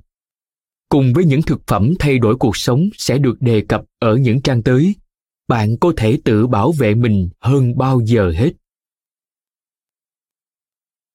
Bức xạ. Chúng ta đã đề cập đến việc phớt lờ bức xạ, quên rằng đó là vấn đề đáng quan tâm. Thậm chí giờ đây khi viết về bức xạ, tôi có thể đoán được bạn có lẽ nghĩ rằng ai lại quan tâm đến bức xạ kia chứ? Cách đây không lâu, bức xạ từ điện thoại di động được xem là một vấn đề lớn. Nhưng bây giờ chúng ta lại gạt sang một bên. Và mặc dù không sống gần khu xảy ra thảm họa hạt nhân, chúng ta vẫn nên lo ngại đến chuyện tiếp xúc trực tiếp với bức xạ, trước khi nỗi sợ đó lại biến mất khỏi ý thức của chúng ta. Sự thật là, mỗi thảm họa hạt nhân đều gây ra thiệt hại không tài nào bù đắp nổi cho hành tinh của chúng ta. Thậm chí cho đến tận bây giờ, chúng ta vẫn chịu sự bủa vây từ ảnh hưởng vụ đánh bom nguyên tử xuống hai thành phố Hiroshima và Nagasaki trong Thế chiến hai, vụ nổ nhà máy điện hạt nhân Chernobyl năm một nghìn chín trăm tám mươi sáu và thảm họa nhà máy điện hạt nhân Fukushima năm hai nghìn mười một. Mặc dù được phát tán vào khí quyển trong những sự kiện này, bức xạ không tràn hoàn toàn xuống trái đất ngay lập tức. Hầu hết bức xạ vẫn tồn tại ở đó và lởn vởn trong không khí mà chúng ta hít thở, ngay cả khi chúng ta sống xa Nhật Bản và Ukraine. Bức xạ đã nhiễm vào nguồn nước và đất đai, vì thế chúng ta gần như liên tục tiếp xúc với nó. Cho đến bây giờ, chỉ có một phần nhỏ bức xạ phủ xuống thành phố Hiroshima. Phần lớn bức xạ vẫn còn lưu giữ trong bầu khí quyển.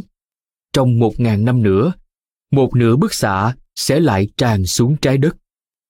Mọi người cũng đã tiếp xúc với bức xạ trước cả khi công nghệ tia X được kiểm soát hoàn toàn. Vào giữa những năm một nghìn chín trăm, phong trào ghé qua tiệm giày để ướm chân vào một cái hộp chứa tia X, gọi là máy soi huỳnh quang, rất được ưa chuộng. Người ta cho rằng người bán giày có thể giúp bạn tìm ra đôi giày phù hợp nhất bằng cách nhìn thấy cấu trúc bên trong chân bạn. Vì chân của trẻ con lúc nào cũng phát triển, và những đứa trẻ nhạy cảm đặc biệt với bức xạ sẽ liên tục sử dụng máy soi huỳnh quang, như bất cứ ai thích mua sắm giày cũng thường thích làm thế. Ngày càng có nhiều bức xạ hơn trước tràn ngập khắp cơ thể chúng ta. Cho dù tiếp xúc trực tiếp, tác động môi trường, thực phẩm và nguồn nước nhiễm bẩn, hay thừa kế từ ông bà bố mẹ, bức xạ vẫn là một trong những mối hiểm họa nguy hiểm cho sức khỏe mà tất cả chúng ta đều phải đối mặt. Nó là yếu tố hàng đầu góp phần gây bệnh ung thư, rối loạn nội tiết, các bệnh về xương như tiền loãng xương và loãng xương, gai cột sống, suy giảm hệ miễn dịch và các bệnh về da.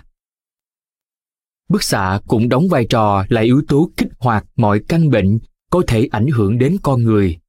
Vì thế, nếu bạn bị nhiễm bất cứ yếu tố tứ bất dung thứ nào, sau đó tiếp xúc với bức xạ, chất độc hại tiềm tàng này có thể lập tức biến thành một căn bệnh nghiêm trọng. Kim loại nặng độc hại. Ai cũng biết, một số kim loại nặng rất độc hại.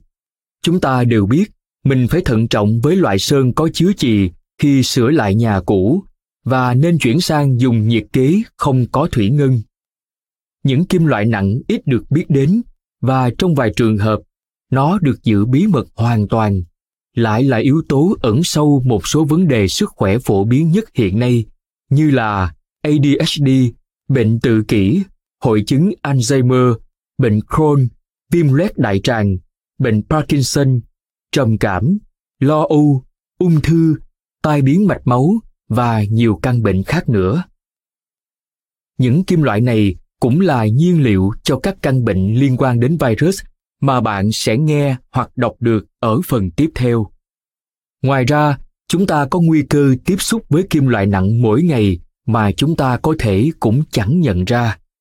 Chì, thủy ngân, đồng, cadimi, nikel, arsen và nhôm đều có thể hình thành trong cơ thể để tạo ra hoặc góp phần phát triển bệnh tật.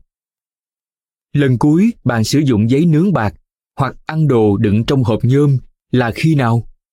Hoặc có lẽ bạn đang sống trong một ngôi nhà đầy ống đồng, hay bạn thường xuyên đi bộ ngang qua một công viên sử dụng thuốc trừ sâu, thứ thường chứa kim loại nặng độc hại. khả năng phơi nhiễm có mặt ở khắp mọi nơi, và đôi khi là điều không thể tránh khỏi. Thậm chí nó còn lan tỏa từ bầu trời qua hơi nước. Nói thêm, cadimi là một kim loại chuyển tiếp tương đối hiếm, mềm, màu trắng ánh xanh và có độc tính. Cadimi tồn tại trong các quặng kẽm và được sử dụng chủ yếu trong các loại pin. Arsen là một á kim gây ngộ độc. Arsen và các hợp chất của nó được sử dụng như là thuốc trừ dịch hại, thuốc trừ cỏ, thuốc trừ sâu và trong một loạt các hợp kim. Quay lại nội dung chính. Trong một số trường hợp, các kim loại nặng tồn tại trong tế bào của chúng ta chẳng hề liên quan đến việc tiếp xúc chất độc hại trong cuộc sống. Thủy ngân, kim loại nặng độc hại nhất, có thể dễ dàng tồn tại trong huyết thống hàng vạn năm, truyền từ đời này sang đời khác và phát triển mạnh mẽ. Vì thế, thủy ngân nằm ở rãnh trung tâm trong não trẻ em gây chứng tự kỷ ám thị có thể đã được khai thác từ ba nghìn năm trước, và nó có thể gây ra nhiều vấn đề rắc rối hơn trước. Hoặc nếu lượng thủy ngân thừa hưởng nằm ở vị trí khác trong não, nó có thể gây ra chứng trầm cảm ở con người. Chúng ta không chỉ đang đương đầu với những trường hợp phơi nhiễm hiện tại, mà còn phải đối mặt với những độc tố xa xưa nữa. Về bản chất, các kim loại nặng này đều độc hại. Điều tệ hơn là chúng có xu hướng oxy hóa và tạo ra nhiều rắc rối hơn. Chẳng hạn như chất độc sẽ gây nguy hại cho mọi mô tế bào trên chặng đường nó đi qua. Và kim loại nặng độc hại không chỉ là một vấn đề đối với não bộ. Khi hiện diện ở bất cứ nơi nào trong cơ thể, chúng sẽ làm suy giảm hệ miễn dịch và đóng vai trò như nhiên liệu hỗ trợ cho virus và vi khuẩn. Sự bùng nổ virus. Có đến hơn một trăm chủng và biến thể, trong họ virus herpes ở người, tức là H H V, đang tàn phá dân số. Thông thường, bệnh ung thư là do một loại virus kết hợp với ít nhất một yếu tố tứ bất dung thứ khác. Ngoài ra, các loại virus như Epstein-Barr trong giai đoạn đầu là dạng bệnh bạch cầu đơn nhân nhiễm khuẩn, virus gây bệnh zona, virus cytomegalo, C M V, H H V sáu, H H V bảy và những virus chưa được tìm ra như H H V mười, H H V mười một, H H V mười hai, bao gồm cả các đột biến, các nhánh và các chủng, đều là nguyên nhân thật sự của một số căn bệnh mãn tính khiến sức khỏe suy nhược và gây nhiều nhầm lẫn nhất trong thời đại của chúng ta.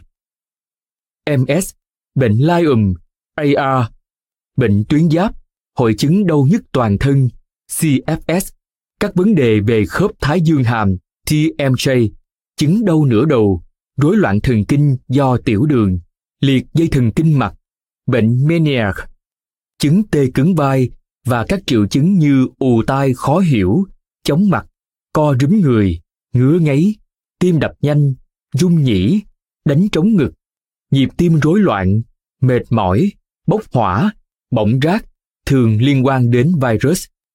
Và cùng với các thứ bất dung thứ khác, chúng ta đương nhiên phải tiếp xúc với những mầm bệnh lây nhiễm này trong cuộc sống hàng ngày. Bất kể chúng ta uống chung lon soda với bạn bè hay ăn món gì đó ở nhà hàng do người đầu bếp bị đứt tay chuẩn bị. Nói thêm, một. Bệnh bạch cầu đơn nhân nhiễm khuẩn, tên gọi khác là mono hay bệnh nụ hôn, là một bệnh có thể lây truyền qua tiếp xúc với nước bọt. hai. Virus cytomegalo là loại virus thuộc nhóm herpes, tên gọi từ tế bào bị nhiễm virus phồng to lên. Đây là tác nhân có thể gây nhiều bệnh cho mọi nhóm tuổi, từ những bất thường bẩm sinh đến các rối loạn bệnh lý, đặc biệt ở người suy giảm miễn dịch. ba. R A, tức là Rheumatoid Arthritis, bệnh viêm khớp dạng thấp, một bệnh mãn tính chủ yếu ảnh hưởng đến các khớp như cổ tay, bàn tay, bàn chân, cột sống, đầu gối và hàm. bốn. Bệnh Meniere là chứng rối loạn của tai trong, được đặc trưng bởi các giai đoạn cảm giác như chóng mặt, ù tai, mất thính giác. năm.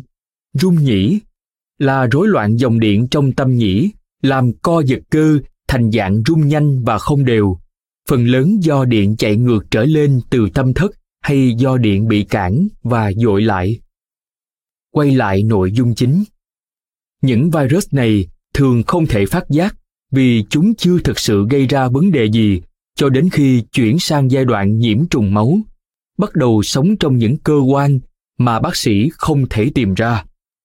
Qua hơn một trăm năm kể từ khi virus Epstein-Barr, tức là E B V, lần đầu tiên bén rễ trong cơ thể con người, nó đã đột biến và lan ra rất nhanh, là nguyên nhân gây ra những dịch bệnh khiến con người nằm bẹp trên giường vì cảm thấy mệt mỏi khó hiểu, đau cơ và đôi khi là biến dạng khớp. Tuy nhiên, bệnh nhân thường nghe giải thích rằng E B V không phải vấn đề rắc rối, vì kết quả xét nghiệm máu cho thấy các kháng thể biểu hiện tình trạng nhiễm trùng quá khứ chứ không phải hiện tại.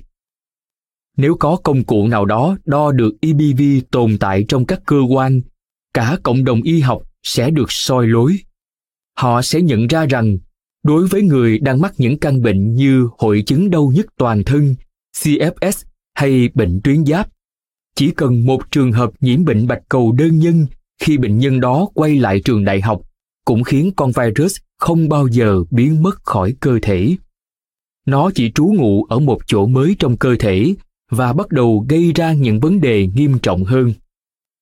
Ngoài ra, còn có rất nhiều chủng virus mà y học chưa phát hiện ra. Vì thế, họ chưa biết cần phải tìm gì. Chẳng hạn, trong họ virus herpes ở người, danh sách không chỉ dừng lại ở H I V tám mà còn tiếp tục và kéo dài qua H I V mười hai.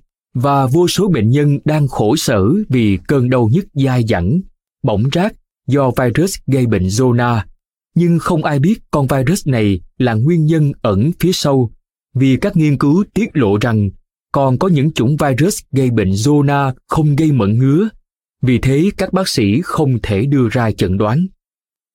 Khi các virus herpes tìm được thức ăn ưa thích xung quanh, chẳng hạn như kim loại nặng độc hại, chúng sẽ tiết ra chất thải độc gọi là neurotoxin. Những độc tố này sẽ ảnh hưởng xấu đến chức năng thần kinh, xáo trộn hệ miễn dịch, cũng như khiến bác sĩ phải bối rối khi cố chẩn đoán triệu chứng. Ví dụ như lupus là bệnh mà cơ thể có phản ứng dị ứng với độc tố thần kinh của E B V. Khi tình trạng bệnh rốt cuộc được chú ý đến, thì sự lây nhiễm virus ngầm tiếp tục phát triển. Nếu mọi người đều biết chuyện gì đang tiếp diễn với tình trạng bùng nổ virus này, hiểu rằng việc đó đang xảy ra và biết cách tự bảo vệ bản thân, đó sẽ không còn là vấn đề rắc rối hiện nay nữa. Thay vào đó, mọi người cứ quanh quẩn trong cơn đau mà không biết nguyên nhân hay cách ngăn chặn. Mặc dù họ có thể biết tên bệnh của mình, chẳng hạn như bệnh lupus, bệnh Lyme hay M S, những cái tên đó chẳng hề cho họ câu trả lời về nguyên nhân thật sự gây bệnh cho họ. D D T. Mọi người đều lo lắng một cách hợp lý về vấn đề tiếp xúc với thuốc trừ sâu. Giải pháp quan trọng cho sức khỏe là sử dụng thực phẩm hữu cơ bất cứ khi nào có thể, tạo thói quen chăm sóc vườn tược, bãi cỏ mà không sử dụng các hóa chất tổng hợp, và đề phòng bãi cỏ ở công viên địa phương có thể đã được xử lý bằng hóa chất để làm cỏ xanh như thế. Tuy nhiên, bạn không nên để những nhận thức này khiến bạn sao lãng loại hóa chất nguy hiểm, từng rất lừng danh và được sử dụng rộng rãi, vẫn còn đang tồn tại trong môi trường xung quanh, truyền từ thế hệ này đến thế hệ khác trong gia đình và ảnh hưởng đến sức khỏe của chúng ta hàng thập niên sau lần đầu tiên nó được tuyên bố là chất độc hại. Dĩ nhiên, tôi đang nói về D D T rồi. Chẳng mấy khó khăn để xem D D T là chuyện dĩ vãng. Hơn năm mươi năm trước, khoa học đã tiết lộ đây là chất góp phần gây ung thư và các căn bệnh khác, gây nguy hiểm cho động vật hoang dã và làm ô nhiễm môi trường. Chất diệt côn trùng độc hại này đã bị cấm sử dụng rộng rãi ở Mỹ trong hơn bốn mươi năm qua. Các xe tải xịt thuốc đê đê tê không còn được chạy qua vùng lân cận. Nhân viên bán hàng cũng không còn xuất hiện ở cửa nhà bạn, quảng bá ưu điểm sử dụng cho cây trồng trong vườn nữa. Thật không may, thậm chí hàng mấy thập niên sau khi nỗ lực đi tiên phong của những nhà khoa học như Rachel Carson, người đã phơi bày sự nguy hiểm và ủng hộ việc hạn chế sử dụng đê đê tê trong quyển Silent Spring, được xuất bản năm một nghìn chín trăm sáu mươi hai. Chúng ta vẫn đang đương đầu với nó mỗi ngày. Bởi vì đê đê tê vẫn còn tồn tại trong môi trường, điều đó có nghĩa nó đã xâm nhập vào nguồn thực phẩm của chúng ta, khuếch tán khi di chuyển trong chuỗi thức ăn. Ngoài ra, cùng với tứ bất dung thứ khác, đê đê tê đã được truyền từ đời này sang đời kia. Vì thế, cho dù bạn không sống trong thời đại hoàng kim của đê đê tê, ông bà tổ tiên của bạn cũng từng tiếp xúc với hóa chất này. Điều đó có nghĩa đê đê tê xa xưa có lẽ đã tồn tại trong cơ thể bạn và tàn phá sức khỏe của bạn. Chúng ta cũng tiếp xúc với các chất đê đê tê ngày nay, bởi không phải tất cả các quốc gia đều cấm sử dụng nó. Khi được phun, đê đê tê sẽ lan vào không trung, sau đó gió sẽ phát tán đi thật xa, thậm chí là tới những lục địa khác. đê đê tê, các loại thuốc trừ sâu khác và thuốc diệt cỏ là nguyên nhân chủ yếu làm ức chế hệ miễn dịch. Chúng làm suy yếu cơ thể con người, từ đó các mầm bệnh và chất gây ô nhiễm có thể chiếm ưu thế. Qua từng thế hệ, đê đê tê có thể khiến các thành viên trong gia đình dễ dàng mắc những căn bệnh giống nhau. Vì thế, một căn bệnh có thể được chữa trị bằng phương cách giải độc bị bỏ qua, thay vì được xem là vấn đề di truyền mà chúng ta khó có thể giải quyết triệt để. Mặc dù giờ đê đê tê có thể chỉ còn trong những quyển sách lịch sử, nó vẫn đang đeo đuổi chúng ta. Ví dụ như, nó làm cho gan chúng ta trở nên quá mẫn cảm. Virus là một nguyên nhân khác làm gan suy yếu, gây ra bệnh tiểu đường, làm phình đại lá lách và tim, làm hệ tiêu hóa hoạt động kém, gây ra chứng nhức nửa đầu và trầm cảm kinh niên, đồng thời gây ra các bệnh rối loạn nội tiết tố và da. Thật bi thảm. Đây chính xác là lý do tôi muốn bạn biết được thông tin, từ đó bạn có thể chủ động và tiến hành các biện pháp làm sạch cơ thể bằng những thực phẩm được đề cập trong quyển sách này. Nghiện adrenaline.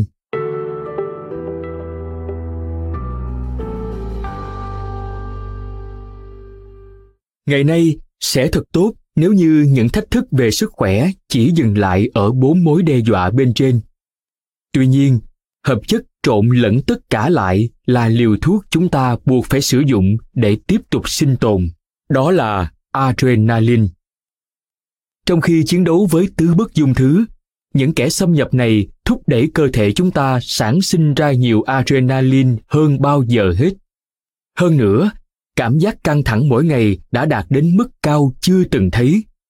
Chúng ta liên tục lấy nguồn adrenaline dự trữ để nhanh chóng giải quyết các vấn đề trong công việc và cuộc sống gia đình. Và sự thiệt hại không thể đánh giá thấp. Khi chúng ta sống dựa vào adrenaline, còn được gọi là epinephrine, chúng ta sẽ phải trả một cái giá nghiêm trọng. Giống như chúng ta đang ở trên đường đua liên tục. Để tránh bị đụng, chúng ta phải chạy tiếp, ngay cả khi việc đó có hại cho chúng ta. Trong giới đua xe, khi một động cơ cải tiến không đủ mạnh, các tay đua đường phố thường thích trang bị bình khí en hai o, tức là dinitơ monoxide, khí gây cười. Khí không màu này có mặt trái. Chỉ cần một cái nhấn công tắc, khí en hai o sẽ được giải phóng để cung cấp siêu sức mạnh cho động cơ. Vấn đề là nó kéo dài rất ngắn. Bạn chỉ có thể sử dụng một thời gian dài trước khi nó làm động cơ nổ tung hoặc khiến bạn rơi vào tình trạng hoảng loạn, mất kiểm soát. Toàn bộ vốn đầu tư bạn dồn vào chiếc xe đều nằm trong tầm nguy hiểm. Thế đấy, động cơ cải tiến ấy sánh ngang với một người tính cách loại A, tràn trề năng lượng, kiểu người nổi trội trong xã hội hiện nay. Mọi người sử dụng nguồn năng lượng đó để hoàn thành nhiệm vụ thật nhanh. Tuy nhiên, họ thường thấy việc ấy chưa đủ đáp ứng các yêu cầu, vì thế họ liền bật công tắc adrenaline. Và nếu chúng ta sử dụng adrenaline quá thường xuyên, điều đó có thể dẫn đến tình trạng sức khỏe suy kiệt. Nhân loại chúng ta cần phải thận trọng. Nếu chúng ta muốn bảo vệ cơ thể mình, giống như những tay đua kia bảo vệ xe của họ, chúng ta nhất thiết phải hiểu được mối nguy hiểm tiềm ẩn của những quyết định mà chúng ta đưa ra. Nói thêm, người tính cách loại A là kiểu người cực kỳ tham vọng, hiếu chiến, thích cạnh tranh, thiếu kiên nhẫn, thích kiểm soát. Còn những người tính cách B thì hoàn toàn đối lập. Theo kết quả nghiên cứu của hai bác sĩ tim mạch là Meyer Friedman và Ray Rosenman vào những năm một nghìn chín trăm năm mươi, những người tính cách A có nguy cơ mắc các bệnh tim mạch cao gấp hai lần những người có tính cách B. Khi adrenaline trở thành thuốc. Adrenaline của chúng ta lẽ ra nên phân loại là thuốc nhóm một, hay còn gọi là Schedule một, nhóm hóa chất độc mà chỉ có bác sĩ mới được quyền kê toa, vì mức độ gây nghiện của nó. Và giống như mọi loại thuốc, chúng ta trở nên tê liệt vì adrenaline tại một thời điểm nhất định. Chúng ta đánh mất tiêu chuẩn nhận định của mình về điều tốt đẹp, an toàn, hạnh phúc và cảm thấy bình thường khi chúng ta tiêu tốn thêm adrenaline. Chẳng có lý do gì để bảo rằng adrenaline không tốt và an toàn ở mức thích hợp. Xét cho cùng, đó là một hoạt động hoàn toàn tự nhiên của cơ thể chúng ta và có ý nghĩa quan trọng đến sự sinh tồn của loài người. Trước đây, chúng ta có thể hoạt động ở mức adrenaline thấp, lành mạnh, chỉ thỉnh thoảng tăng lên khi chúng ta gặp nguy hiểm. Ví dụ như khi chúng ta đi dạo ngang qua cánh đồng hoa vào một ngày tuyệt đẹp, bầu trời trong xanh trên cao, mặt trời tỏa nắng rực rỡ và chim chóc hót véo von. Bạn vẫn có thể cảm thấy bình tĩnh cho tới khi bạn nhìn thấy con rắn chuông cuộn mình nằm ngay trên lối đi của bạn. Trong giây lát, mức adrenaline sẽ tăng lên khi bạn nghĩ cách vượt qua con rắn mà không gặp nguy hiểm. Và khi bạn làm được điều đó rồi, adrenaline của bạn sẽ trở lại bình thường khi bạn tiếp tục hành trình. Đây là giá trị tương đương của cuộc sống thời kỳ tiền số hóa và những thứ mà cơ thể vốn được cấu tạo. Sự cân bằng nội mô, thỉnh thoảng ngắt quãng nhờ adrenaline tăng lên để bảo vệ an toàn cho chúng ta. Nói thêm, sự cân bằng nội mô là một đặc tính của một hệ thống mở để điều khiển môi trường bên trong nhằm duy trì trạng thái cân bằng thông qua việc điều chỉnh các cơ chế điều hòa cân bằng khác nhau. Quay lại nội dung chính. Thời điểm thay đổi, chúng ta vẫn đi qua cánh đồng hoa. Đó vẫn là một ngày tuyệt đẹp, trời xanh, nắng vàng và chim hót líu lo. Ngoại trừ thay vì chỉ có một con rắn chuông nằm trên lối đi, thì giờ có tới hàng trăm con. Mỗi bước chân, chúng ta đều có nguy cơ đạp trúng một con. Đó là tác dụng phụ của thời đại công nghệ. Khi mọi thứ chuyển động quá nhanh, chúng ta phải đụng độ với nguy hiểm ở tần số cao hơn. Điều này có nghĩa là mức adrenaline của chúng ta cũng tăng lên. Trước đây, cày ruộng hoặc một ngày làm việc vất vả cũng không kích thích adrenaline của chúng ta, trừ phi điều gì đó đe dọa tới mạng sống xảy ra.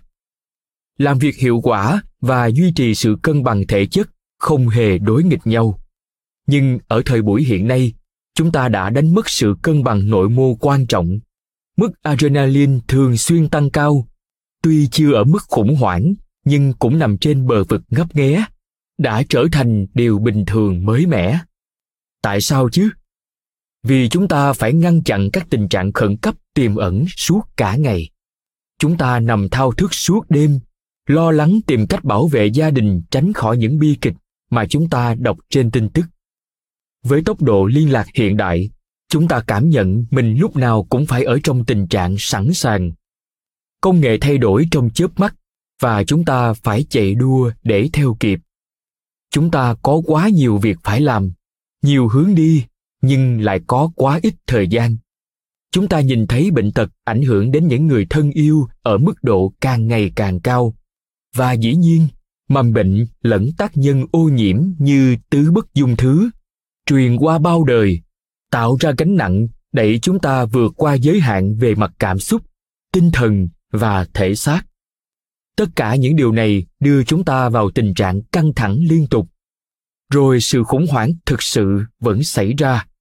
Adrenaline của chúng ta sẽ tăng vọt từ mức trung bình hàng ngày lên ngưỡng vượt mức, và cuộc sống của chúng ta sẽ càng chịu sự tác động của hormone này.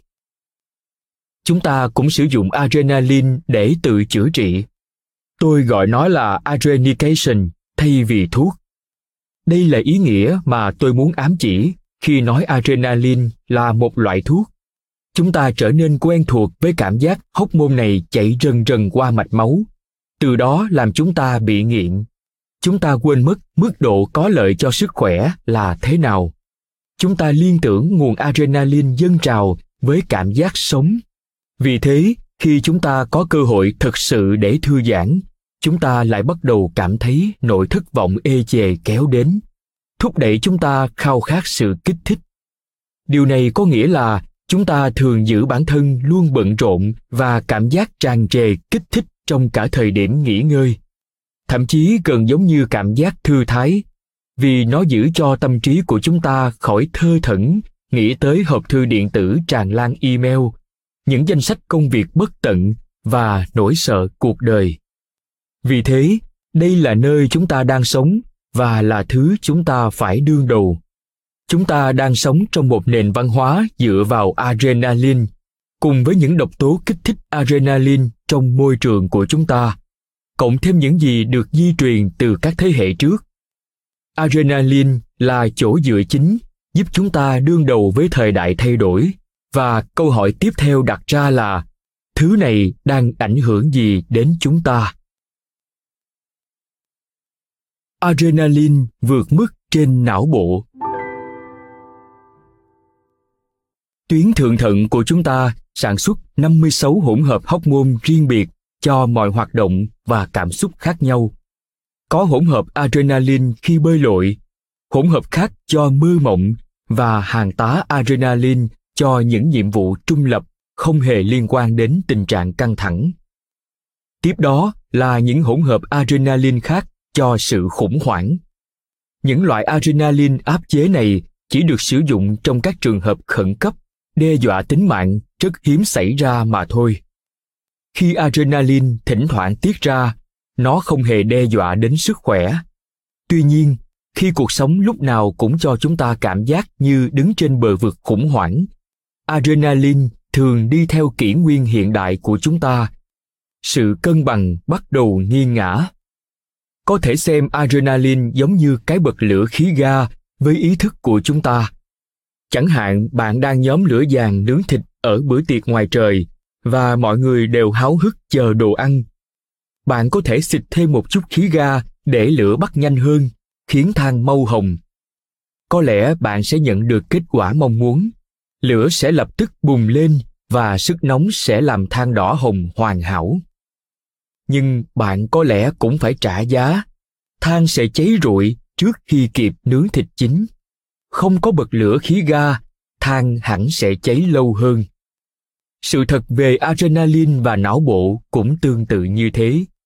Adrenaline làm bùng cháy ngọn lửa nhiệt huyết trong những trường hợp chúng ta có nhiều việc phải hoàn thành. Nhìn chung, chúng ta phải thực hiện nhiều nhiệm vụ với phạm vi rộng hơn trong khoảng thời gian ngắn hơn so với trước đây. Adrenaline có tác dụng như chất xúc tác, làm tăng nhanh trí thông minh và mức độ xử lý công việc chớp nhoáng. Và nó mở rộng khả năng phát triển công nghệ của chúng ta. Chúng ta cũng đang sử dụng tất cả adrenaline này để đẩy thành tích thể thao lên mức cao nhất, đồng thời dùng nó để bảo vệ con cái. Ngày nay, chúng ta phải đề phòng nhiều con sói lớn xấu xa hơn. Chúng hiện diện với đủ hình dáng và kích cỡ. Ma túy là một ví dụ. Trong khi ngày trước chỉ có bốn đến bảy phần trăm học sinh trung học sử dụng ma túy, thì giờ ở nhiều nơi tại nước Mỹ, con số này đã lên tới chín mươi phần trăm. Adrenaline trợ giúp bố mẹ lúc nào cũng có thể canh chừng con cái và bảo vệ an toàn cho chúng. Nhưng mặt trái là chúng ta cũng đang kiệt sức quá nhanh. Chúng ta chưa thể cân bằng việc hoàn thành nhiệm vụ và tự chăm sóc bản thân thật tốt.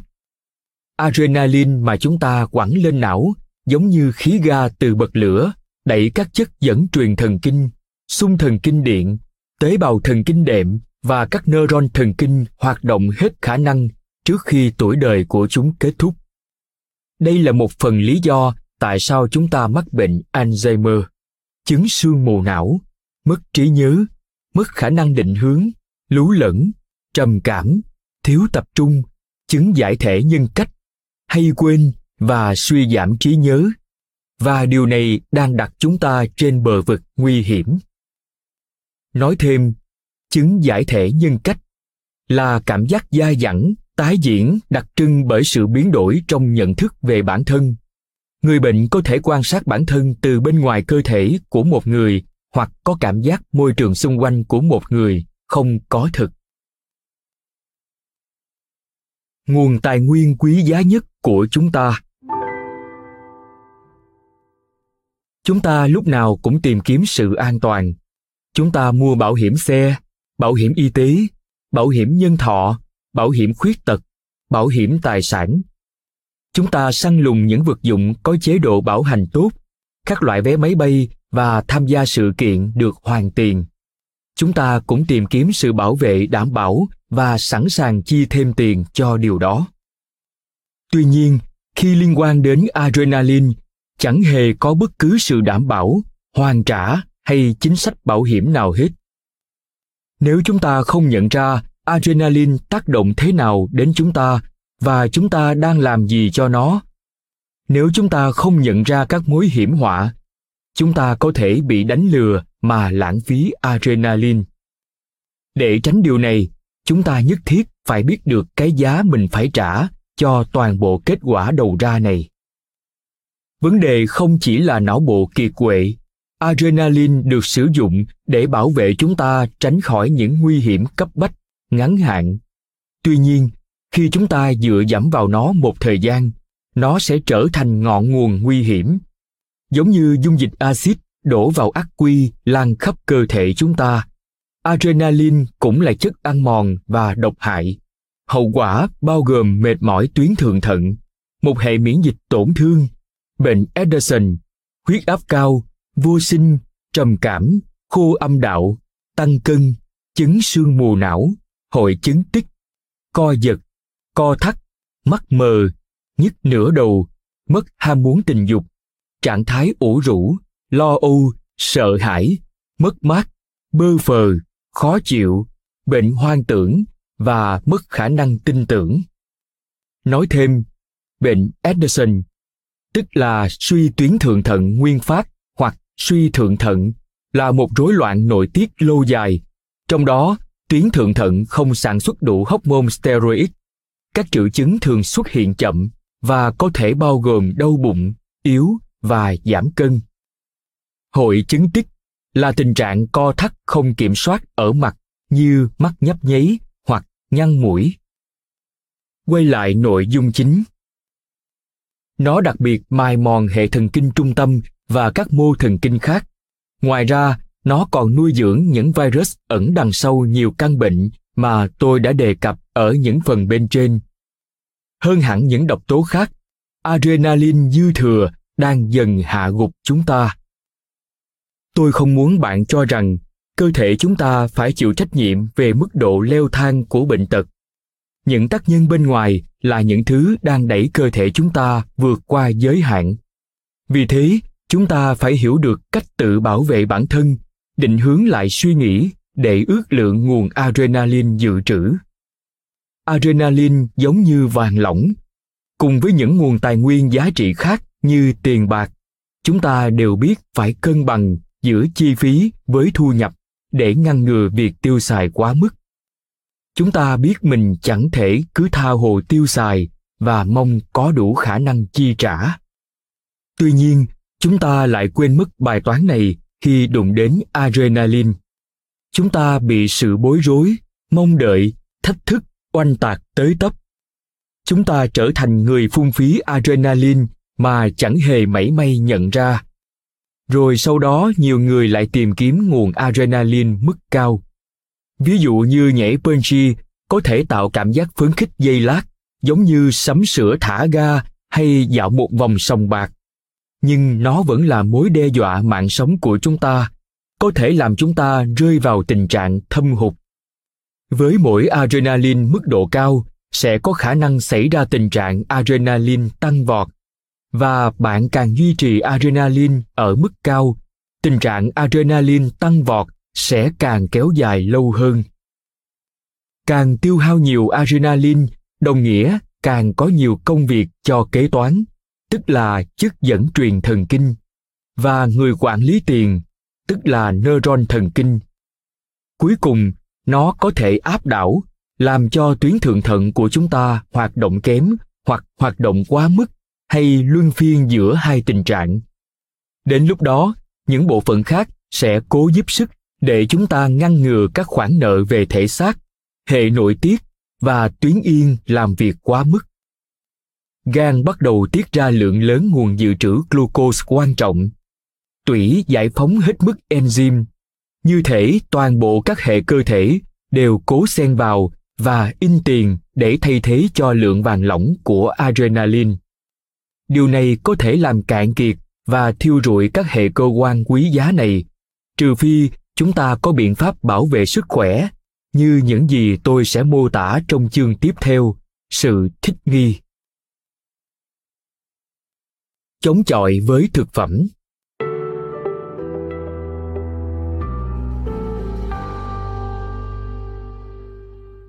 Cùng với tứ bất dung thứ và lượng adrenaline dư thừa, chúng ta đang phải đương đầu với cuộc khủng hoảng thực phẩm. Tôi không chỉ nói đến tình trạng dân cư quá đông, tập quán trồng trọt một vụ mùa năm này qua năm khác, tầng đất mặt bị thu nhỏ và mất khoáng chất, công nghệ biến đổi gen, ô nhiễm chuỗi thức ăn, ít hấp thu chất dinh dưỡng hơn. Mặc dù những yếu tố đó đều rất thực tế, chúng cũng đang bị lên án, nhưng còn nhiều thứ khác khiến chúng ta gặp nguy hiểm. Và đây là những thứ mà chúng ta cũng phải coi chừng. Lượng ánh nắng giảm, thiếu nguồn nước sinh hoạt, và quan trọng nhất là quyết định nên ăn gì. Chúng ta đang sống trên một hành tinh thay đổi. Thế giới càng có nhiều mối hiểm họa ảnh hưởng đến sức khỏe của chúng ta mỗi ngày. Chúng ta cần nhận ra sự thay đổi, từ đó tự chăm lo cho bản thân và gia đình của chúng ta. Như thể những biến đổi lớn không thể hạ gục chúng ta. Lượng ánh sáng mặt trời giảm. Chúng ta không còn nguồn ánh sáng mặt trời dồi dào như trước. Trong khi các tiêu đề tin tức thường tập trung vào những mối nguy của việc tiếp xúc với ánh nắng, cảnh báo về sự suy giảm ozone và tia tử ngoại u vê, mối nguy hiểm thực sự lại là chúng ta không có đủ ánh mặt trời. Đúng thế đấy, lượng ánh nắng đã giảm đáng kể trong vài thập kỷ qua.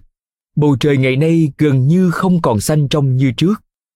Nếu bạn quay ngược thời gian và một ngày chan hòa ánh nắng hai trăm năm trước, bạn sẽ rất đổi kinh ngạc. Không gian sẽ giống như cặp mắt kính được lau sạch vết nhòe, để lộ ra một thế giới trông như pha lê vậy đó. Ngày nay, sự ô nhiễm và hóa chất đã giăng kín bầu trời. Tôi không nói về những đám mây che mất mặt trời, mà là các màn sương trắng chứa đầy bari, một kim loại kiềm thổ có tính độc, khiến bầu trời mờ hơn và ngăn cản bớt ánh nắng chiếu xuyên qua. Căn cứ vào nỗi kinh hoàng lan rộng về mức độ đe dọa của tia u vê đến sức khỏe của chúng ta, ít ánh nắng nghe có vẻ lại là một điều tốt. Nhưng tôi cam đoan với bạn không phải như thế. Trong suốt một thập kỷ qua, ở nhiều nơi trên đất nước, những giai đoạn phát triển quan trọng vào mùa hè lại trở nên lạnh hơn, khiến năng suất một số vụ mùa thấp hơn. Mặc dù vẫn có những thời điểm nóng bức, mức nhiệt độ này lại giảm xuống ngay lúc then chốt, phá vỡ đời sống của cây trồng. Ánh sáng ít đi, bỗng chốc trở thành kẻ có tội. Bầu trời của chúng ta không còn quang đãng như trước, và điều đó gây ảnh hưởng xấu đến nền kinh tế, chưa kể tới sức khỏe và kế sinh nhai của rất nhiều người ở Mỹ. Các ảnh hưởng tiêu cực tương tự từ tình trạng thiếu ánh nắng mặt trời cũng đang đe dọa đến những nơi khác trên thế giới. Hiện tại, hiếm có nơi nào còn giữ được bầu trời xanh rực rỡ. Thay vào đó, màn sương mờ do những tác nhân gây ô nhiễm như kim loại bay hơi, bức xạ và hóa chất đã làm giảm lượng ánh sáng mặt trời. Thậm chí xét về mặt lý thuyết, có thể còn chẳng có đám mây nào trên bầu trời nữa. Màn khói mù mỏng phủ kín bầu trời này hoàn toàn khác với sương khói lờn bờn gần mặt đất hơn. Và đó không chỉ là vấn đề đối với cây trồng. Mặc dù chúng ta chỉ tập trung vào nguồn vitamin D, lợi ích duy nhất từ mặt trời, nghiên cứu khoa học vẫn chưa khám phá được cơ thể chúng ta có thể thực hiện quang hợp như thực vật hay không. Chúng ta dựa vào ánh sáng để gia tăng sản xuất các loại enzyme, khoáng chất, vitamin và những chất dinh dưỡng khác để tái sinh cơ thể. Ít ánh mặt trời đồng nghĩa với việc tuổi thọ ngắn đi và không còn tiếp xúc với mức ánh nắng phù hợp thì chúng ta sẽ chẳng tồn tại nữa. Nếu chúng ta muốn tiếp tục được an toàn khi đối mặt với vấn đề này, chúng ta phải biết nó đang xảy ra. Thiếu nước. Những cơn mưa từng trút xuống trái đất chúng ta đều tràn trề nhựa sống, chứa đầy khoáng chất và những chất dinh dưỡng khác. Nguồn nước này đầy sức sống và thường xuyên hoạt động, đi vào cơ thể chúng ta thông qua thực phẩm, cung cấp yếu tố thiết yếu cơ bản cho sự sống của chúng ta. Tuyết thường được gọi là phân bón của người nghèo, vì khi tuyết tan, nó sẽ cung cấp thêm nhiều sinh vật và khoáng bi lượng chủ động một cách kỳ diệu cho vườn tược và cánh đồng. Nước mưa rơi từ bầu trời đã chứa đựng mọi chất dinh dưỡng cần thiết cho cây trồng, đến mức chẳng cần phải cải tạo đất đai. Nhưng ngày nay, mưa và tuyết bị thiếu hụt. Tôi không nói đến tình trạng khan hiếm mưa, mặc dù vấn đề hạn hán gia tăng khó hiểu ở vài nơi, mà muốn nói về việc mưa không còn chứa những thành phần như trước. Thiếu hụt là một khái niệm ắt hẳn rất đổi quen thuộc với bạn. Khi bạn đi khám bác sĩ vì cảm thấy mệt mỏi và sức khỏe yếu hẳn đi, bác sĩ sẽ cho bạn làm một số xét nghiệm máu và phát hiện ra bạn có thể có hàm lượng sắt và vitamin D thấp. Sau đó giải thích đó là nguyên nhân gây ra triệu chứng bệnh của bạn. Những cơn mưa cũng đang chịu tình cảnh như thế, ngoại trừ chẳng hề có ai chú ý đến điều đó. Những vấn đề khác về nỗi đau của hành tinh lại thu hút chú ý. Hợp lý thôi. Vấn đề này quan trọng không kém. Quá trình thanh lọc kỳ diệu tự nhiên sẽ xảy ra khi nước mưa rơi xuống, tựa như xoáy nước khổng lồ gột rửa bầu trời. Tuy nhiên, khi bầu trời chứa đầy độc tố, quá trình thanh lọc lại tăng cường. Để thiên nhiên giải trừ hóa chất độc hại, bức xạ và kim loại nặng độc hại bốc hơi, nó cũng phải loại bỏ những chất dinh dưỡng cung cấp sự sống có trong nước mưa. Kết quả là lượng mưa rơi xuống trái đất đã mất đi một phần sức sống và trở nên thiếu hụt dưỡng chất. Cuộc khủng hoảng thực phẩm thật sự. Bạn mới vừa đọc hoặc nghe những mối nguy hiểm tồn tại trong thế giới hiện đại của chúng ta như tứ bất dung thứ, nguồn adrenaline lan khắp cơ thể khi chúng ta vội vã bắt kịp tốc độ chưa từng có của cuộc sống hàng ngày. Bạn cũng đã đọc hoặc nghe các hiểm họa tiềm ẩn đối với nguồn cung cấp thực phẩm của chúng ta như sự thay đổi tự nhiên của ánh sáng mặt trời và nguồn nước, hai yếu tố quan trọng cho sự sống trên trái đất. Hết thảy những điều này đang đặt chúng ta ở khoảnh khắc đặc biệt bấp bênh trong lịch sử. Tương lai của một loài phụ thuộc nguồn thức ăn như chúng ta rồi sẽ đi về đâu? Ngay bây giờ, chúng ta đang phải trải qua cuộc khủng hoảng thực phẩm. Chúng ta đừng nhầm lẫn vấn đề này với tình trạng thiếu thực phẩm gây nguy hiểm cho toàn khu vực. Cuộc khủng hoảng thực phẩm này đang ảnh hưởng đến nhiều nơi trên thế giới, nơi mọi người có phương tiện tiếp cận gần như mọi loại thực phẩm. Mọi người phải chọn thứ để ăn, trong khi lựa chọn lại vô hạn. Mặc dù thực phẩm quan trọng với sự sống còn của loài người, thói quen ăn uống lành mạnh thường chỉ là sở thích của vài người quan tâm đến vấn đề này và đủ khả năng chi trả. Và với quá nhiều thông điệp trái ngược, nghiên cứu mâu thuẫn cùng chế độ ăn kiêng thịnh hành đầy rẫy ngoài kia, làm thế nào để ăn uống lành mạnh có vẻ luôn là một dấu chấm hỏi lớn không lời giải. Một yếu tố khiến mọi người lạc lối trong ăn uống chính là việc tìm cách xoa dịu cảm xúc. Chẳng khó để bạn muốn dìm những nỗi buồn vào một cốc kem trái cây tránh nóng hoặc một cái hamburger phô mai thịt xông khói, khẩu phần gấp đôi. Thậm chí khi chúng ta thừa biết mình sẽ trả giá bằng lượng cholesterol tăng cao, nịch bụng hoặc nhiều thứ khác tệ hơn. Trong thế giới của chúng ta ngày nay có rất nhiều cám dỗ, và sự căng thẳng do lịch trình công việc dày đặc đồng nghĩa với việc bạn thường lựa chọn đồ ăn rẻ nhất, đơn giản nhất, thường qua nhiều bước xử lý chế biến và có hại. Ngay cả khi chúng ta biết rõ và có ý định mua hoặc trồng thực phẩm tốt cho sức khỏe, chúng ta lại ăn phải những thực phẩm gây sưng viêm, lở loét, tiểu đường, tắc nghẽn động mạch, tắc nghẽn mạch máu ở gan, chứng sương mù não, phù nề, tiêu hao năng lượng, nuôi dưỡng mầm bệnh, thúc đẩy bệnh tiến triển nhanh. Vì tâm hồn chúng ta chứa đựng một nhu cầu cần được nuôi dưỡng, và những thực phẩm quen thuộc này đã ăn sâu vào tâm trí chúng ta quá lâu, tới nỗi chúng ta chỉ thoát được trong giây lát. Tôi sẽ nói nhiều hơn về vấn đề này ở chương tiếp theo, thực phẩm cho tâm hồn. Vào thời điểm khác, chúng ta có động lực ăn uống lành mạnh, sự hỗ trợ từ gia đình và bạn bè, sẵn sàng tiếp cận. Có vẻ như mọi mảnh ghép đều ráp đúng vị trí. Tuy nhiên, thậm chí trong tình huống này, chúng ta vẫn rất dễ chọn những loại thực phẩm không có lợi, vì những sở thích thời thượng và xu hướng chung thuyết phục chúng ta tin rằng những món đồ nguy hiểm bí mật đều tốt cho sức khỏe. Ví dụ như dầu hạt cải. Rất nhiều cửa hàng và nhà hàng bán thực phẩm tốt cho sức khỏe tán dương dầu hạt cải vì những cái được gọi là lợi ích của nó, ca ngợi lượng chất béo bão hòa ở mức thấp và nói rằng nó có thể làm giảm nguy cơ mắc bệnh tim. Họ không hiểu đó chỉ là sự sáng suốt phổ biến vào thời điểm ấy. Thực ra, dầu hạt cải sẽ gây sưng viêm, nuôi dưỡng mầm bệnh và bào mòn động mạch. Sử dụng dầu hạt cải nấu với những loại thực phẩm như tôi đã tiết lộ ở chương những thực phẩm không nên ăn trong cuốn sách đầu tiên, Cơ thể tự chữa lành, lý giải những căn bệnh bí ẩn và phương cách điều trị dứt điểm, sẽ dẫn mọi người đi vào con đường nguy hiểm. Nó là thủ phạm giấu mình, góp phần gây ra cuộc khủng hoảng lương thực mà chúng ta đang phải đối mặt.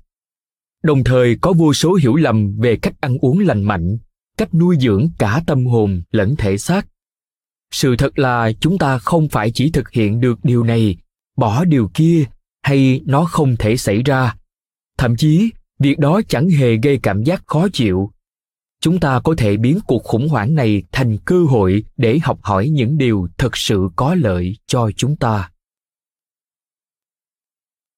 Con đường phía trước.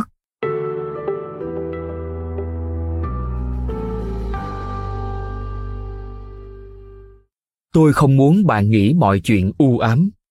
Đúng thế, chúng ta hiện đang phải đương đầu với một vài mối đe dọa nghiêm trọng trong thế giới ngày nay. Đúng thế, điều đó làm cuộc sống đáng sợ và thiếu chắc chắn hơn trước. Tình trạng thiếu hụt thông tin bị ngụy trang bằng sự tấn công dữ dội của các tiêu đề bài viết gây chú ý, sai lạc, khiến sự đau đớn lan rộng. Đó đơn giản là sự thật. Khi chúng ta cố gắng phớt lờ, trốn tránh sự thật, hay khi chúng ta không biết tại sao lại như vậy, chúng ta sẽ càng suy yếu hơn, từ riêng lẻ đến cả cộng đồng. Chúng ta bị mắc kẹt trong nhận định sai lầm và trở nên dễ bị tổn hại. Chỉ khi chúng ta đối mặt với hiện thực, chúng ta mới thực sự tiến lên. Đã đến lúc phải thay đổi để bạn học cách cứu lấy bản thân và gia đình thoát khỏi thế giới đầy thách thức. Cuộc sống rất thiêng liêng và quý giá. Bạn có mục đích khi tồn tại trên trái đất, và tôi muốn bạn sống thật khỏe mạnh để nhìn thấy mục đích đó được thực hiện. Bây giờ, bạn đã biết cuộc sống chúng ta bị đe dọa thế nào. Bạn cũng biết những mối nguy hiểm cụ thể cho sức khỏe của bạn. Sau khi đọc hoặc nghe chương này, bạn đã được trang bị nhiều kiến thức hữu ích hơn để bảo vệ bản thân và những người thân yêu của mình. Và cuối cùng, bằng việc được trang bị kiến thức này, bạn có thể tìm hiểu những bí mật được đề cập ở những trang tiếp theo, bàn về cách không chỉ chống lại, mà còn phải vượt qua mối nguy hiểm. Hãy cứ vui vẻ. Đã đến lúc phải đứng lên, khai thác những sức mạnh siêu phàm chực chờ trợ giúp chúng ta. Tới lúc để chúng ta phát triển mạnh mẽ rồi. Cảm ơn bạn đã lắng nghe podcast Sức khỏe thân tâm trí. Podcast này được sản xuất bởi Fonos, ứng dụng sách nói có bản quyền và âm thanh số dành cho người Việt. Hẹn gặp lại ở những tập tiếp theo.